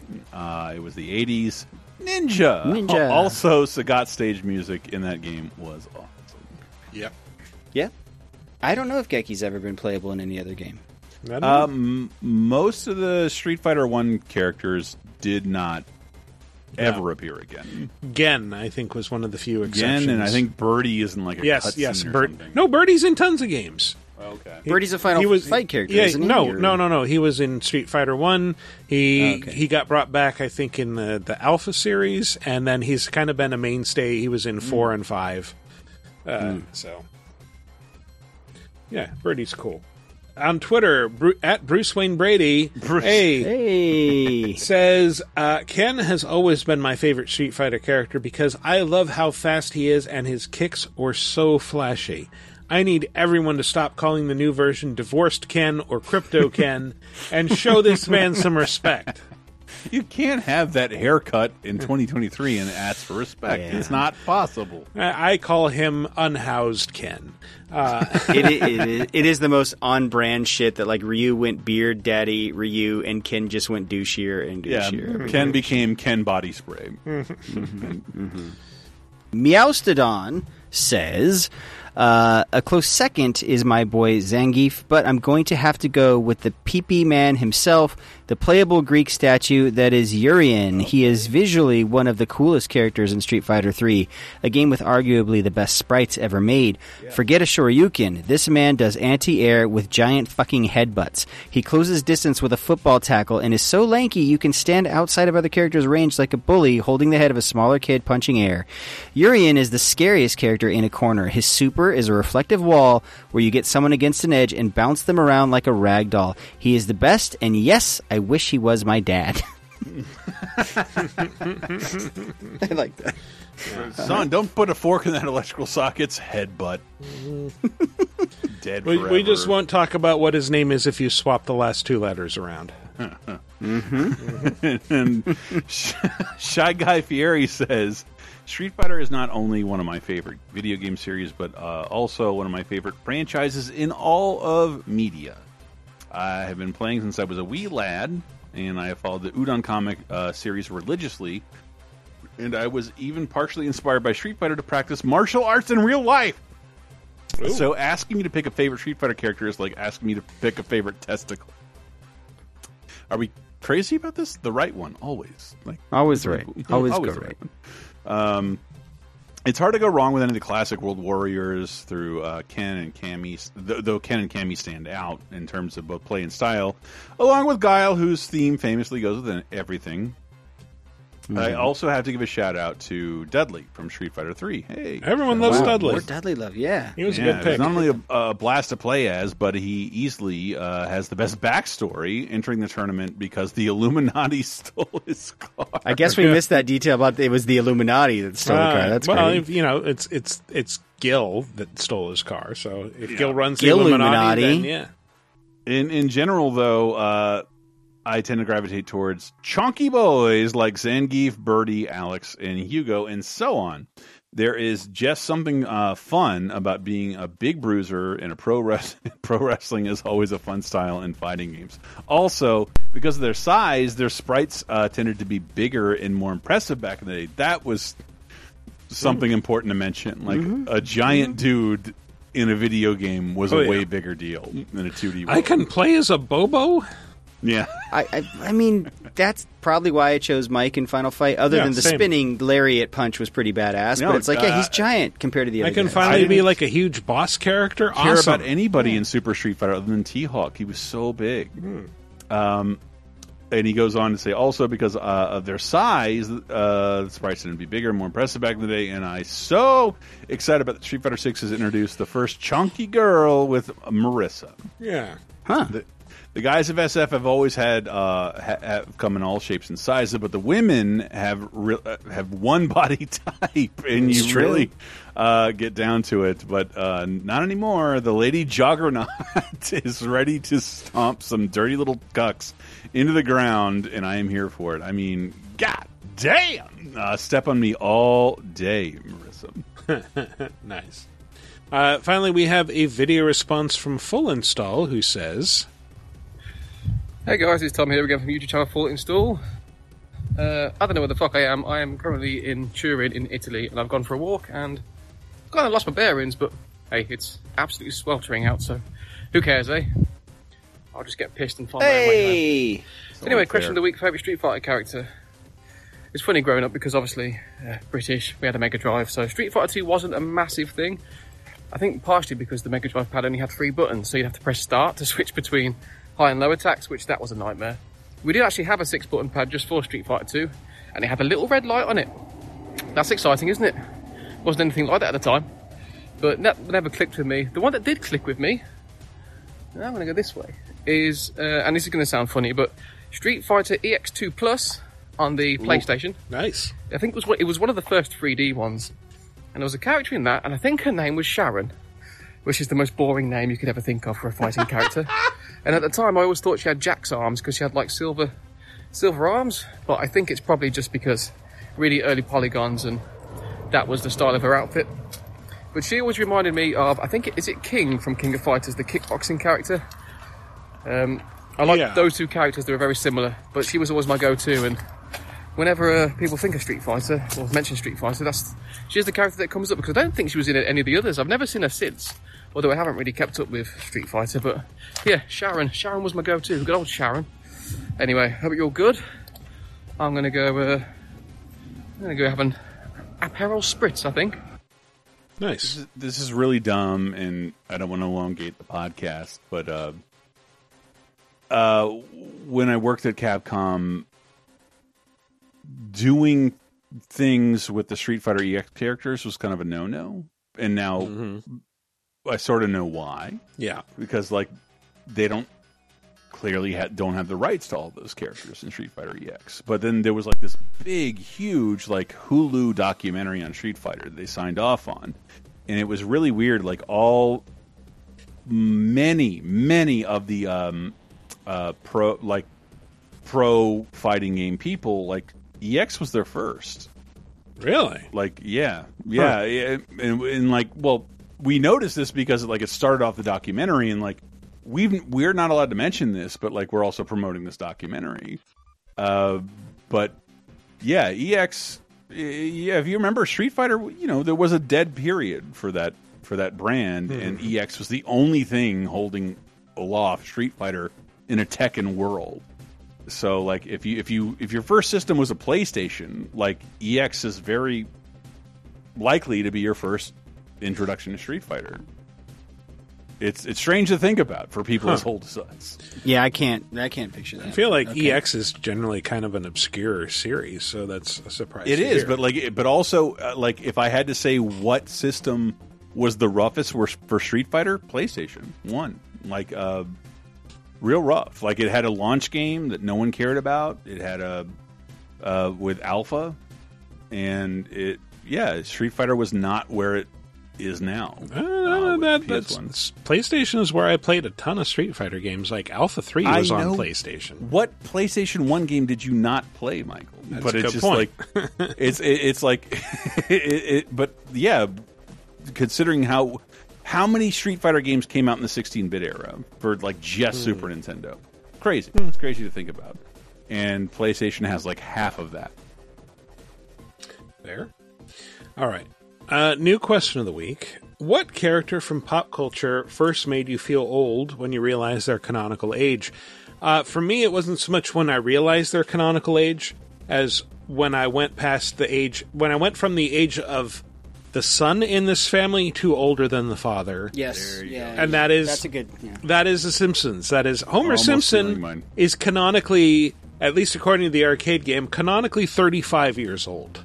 36. 36? Okay. I think I think all the characters aged a year. So Have, Yeah, have aged think- like exactly one year since their ages in that like game. he's not 40, but I think he's 39 or something like that in in, in modern Simpsons. Hmm. But it, it, like I said that all the time on Talking Simpsons that like when I started watching the show, I was Bart's age, and when I started doing Yep. a podcast about it, I was Homer's age. Yep.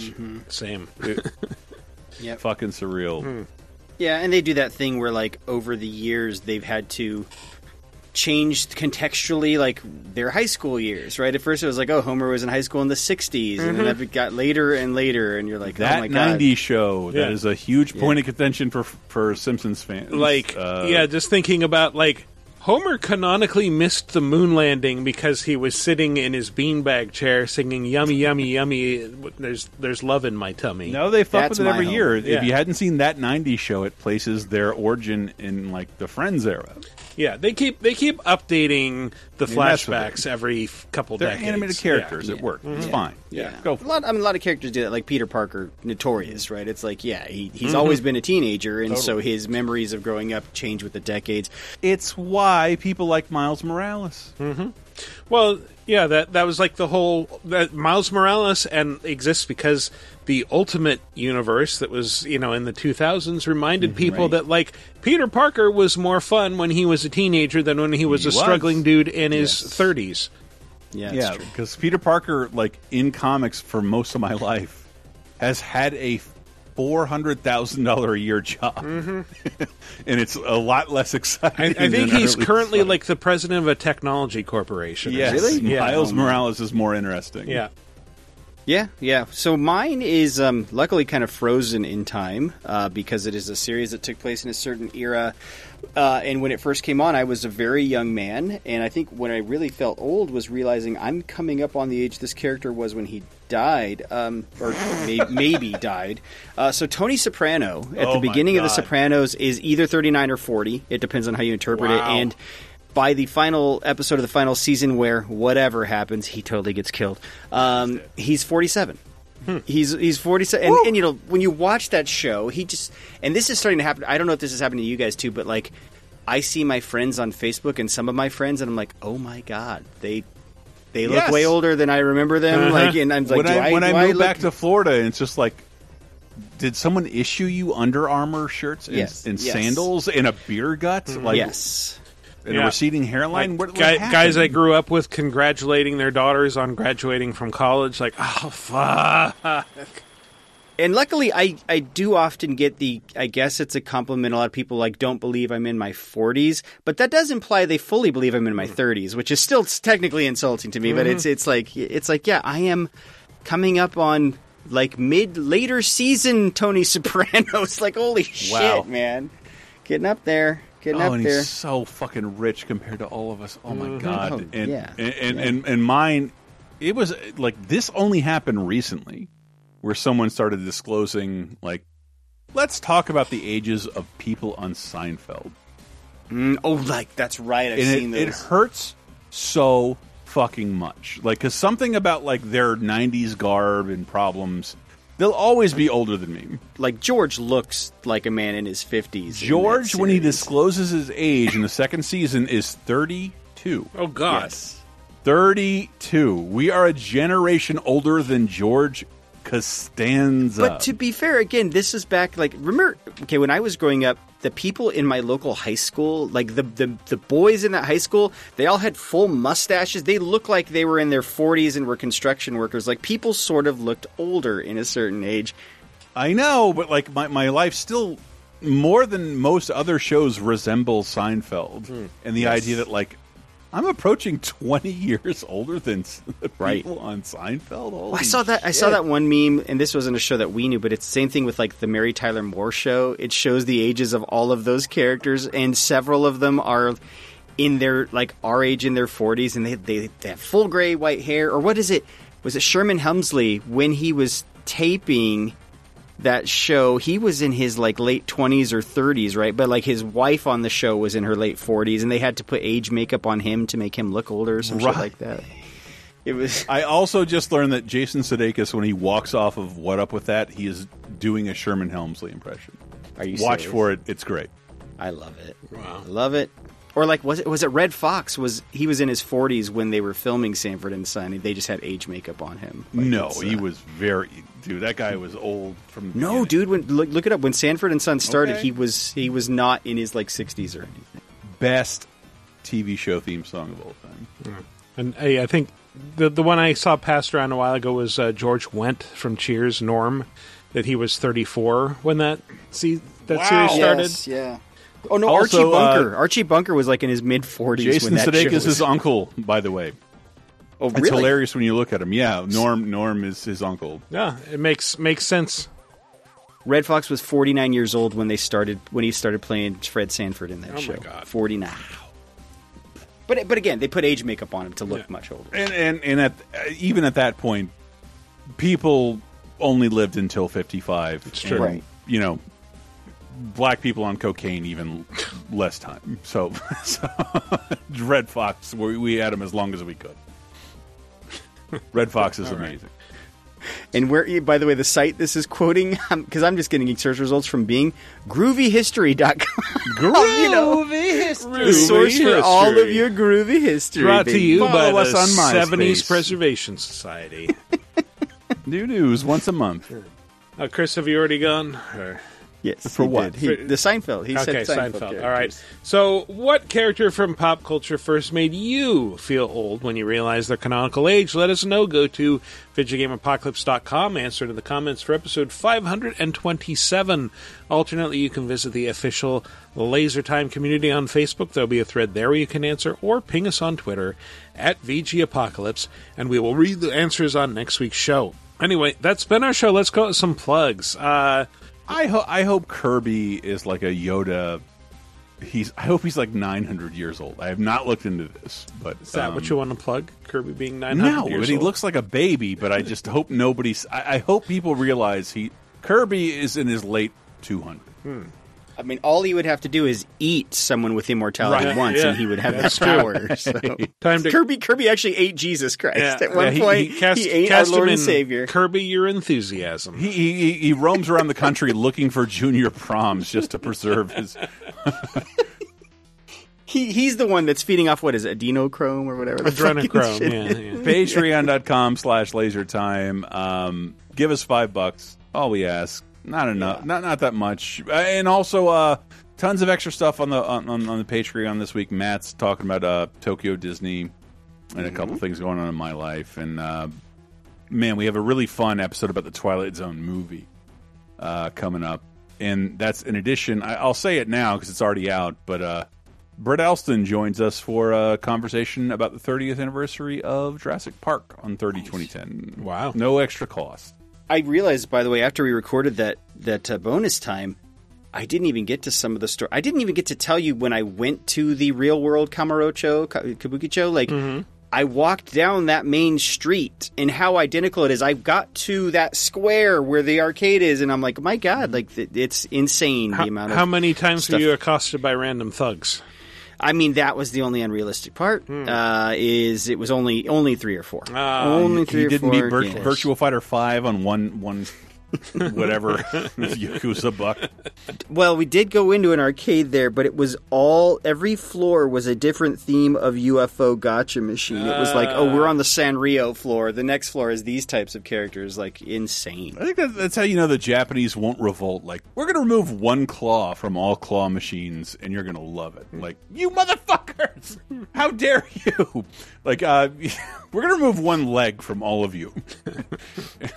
So unbelievable. Okay. UFO. Fuck them. Fuck them. Ah. All right. Anything else? Uh, Iron Sheik. Hmm. Yeah. But, Heart. uh, I want to fuck uh, for Michael's birthday. I wanted to fuck his butt and make him humble, but I didn't get to do that. No. But uh, Suddenly, Well, that's glad a hell of there's, a plug, there's am a I right? continent between us. Jesus. uh, uh, yeah, but like uh, enough money to the Patreon, I could fly over there and really. Really, yeah. You showed him on his birthday, yeah, didn't you? Yeah. Jesus. How did he decide on that being his threat on Twitter? I don't know. It, it wasn't a WWE thing. It was all Twitter in all caps. I fuck his butt. and Make Yeah, humble. I just just remember something about like yelling at Chris Brown and talking about 500 dead dogs fucking him in the ass. Like, what the fuck? Again, and this is like fifteen-year-old Twitter stuff. Mm-hmm. Like the dude hasn't posted in a while. No. Well, no, he he still posts pretty often, and it's all stuff like that. Well, but the thing is, we never knew it was him because his nephews ran those accounts. So if it's Ah. him, it's just cranky old man with, with funny, zany sayings. If it's his nephews, those guys have mental problems and need Right. help immediately. Right. You're It's the telling me worst it wasn't job it- you've ever It had. may not have been him tweeting out "fuck the Dora the Explorer, Bubba." There- there's a conference call like, whose butt do we fuck today? Like, well, there's a new pizza at Pizza. Hut. Ah, okay. uh, or, or Paw Patrol's popular. We're gonna fuck their butts, make them Fuck humble. the stuffed crust, Bubba. Mm-hmm. No, the, the Iron Sheik was very much in control of his Twitter in the beginning. Mm. Yes. because it was he really only had vendettas against people Yes, he worked it's with. so good. So good. All right. Oh, Well, as always, you can visit us online at VidjagameApocalypse.com. Follow us on Twitter. our butts are there. Fuck them. Make them humble. Sure. Follow us on Twitter at VG Apocalypse. Uh, follow me personally on Twitter at Wikiparaz. That's W I K I P A R A Z. Thanks for listening, everybody. We'll see you next week.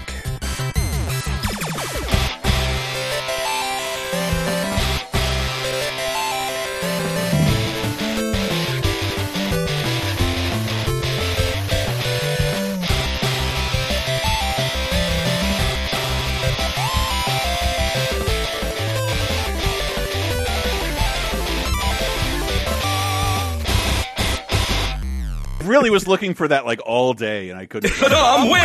There you go. Damn it. Sorry. Saddam keeps winning. It's, Holy it's hell! more it's more pro Iraq propaganda from Michael Saddam Fares, Michael Hussein Fares. Right?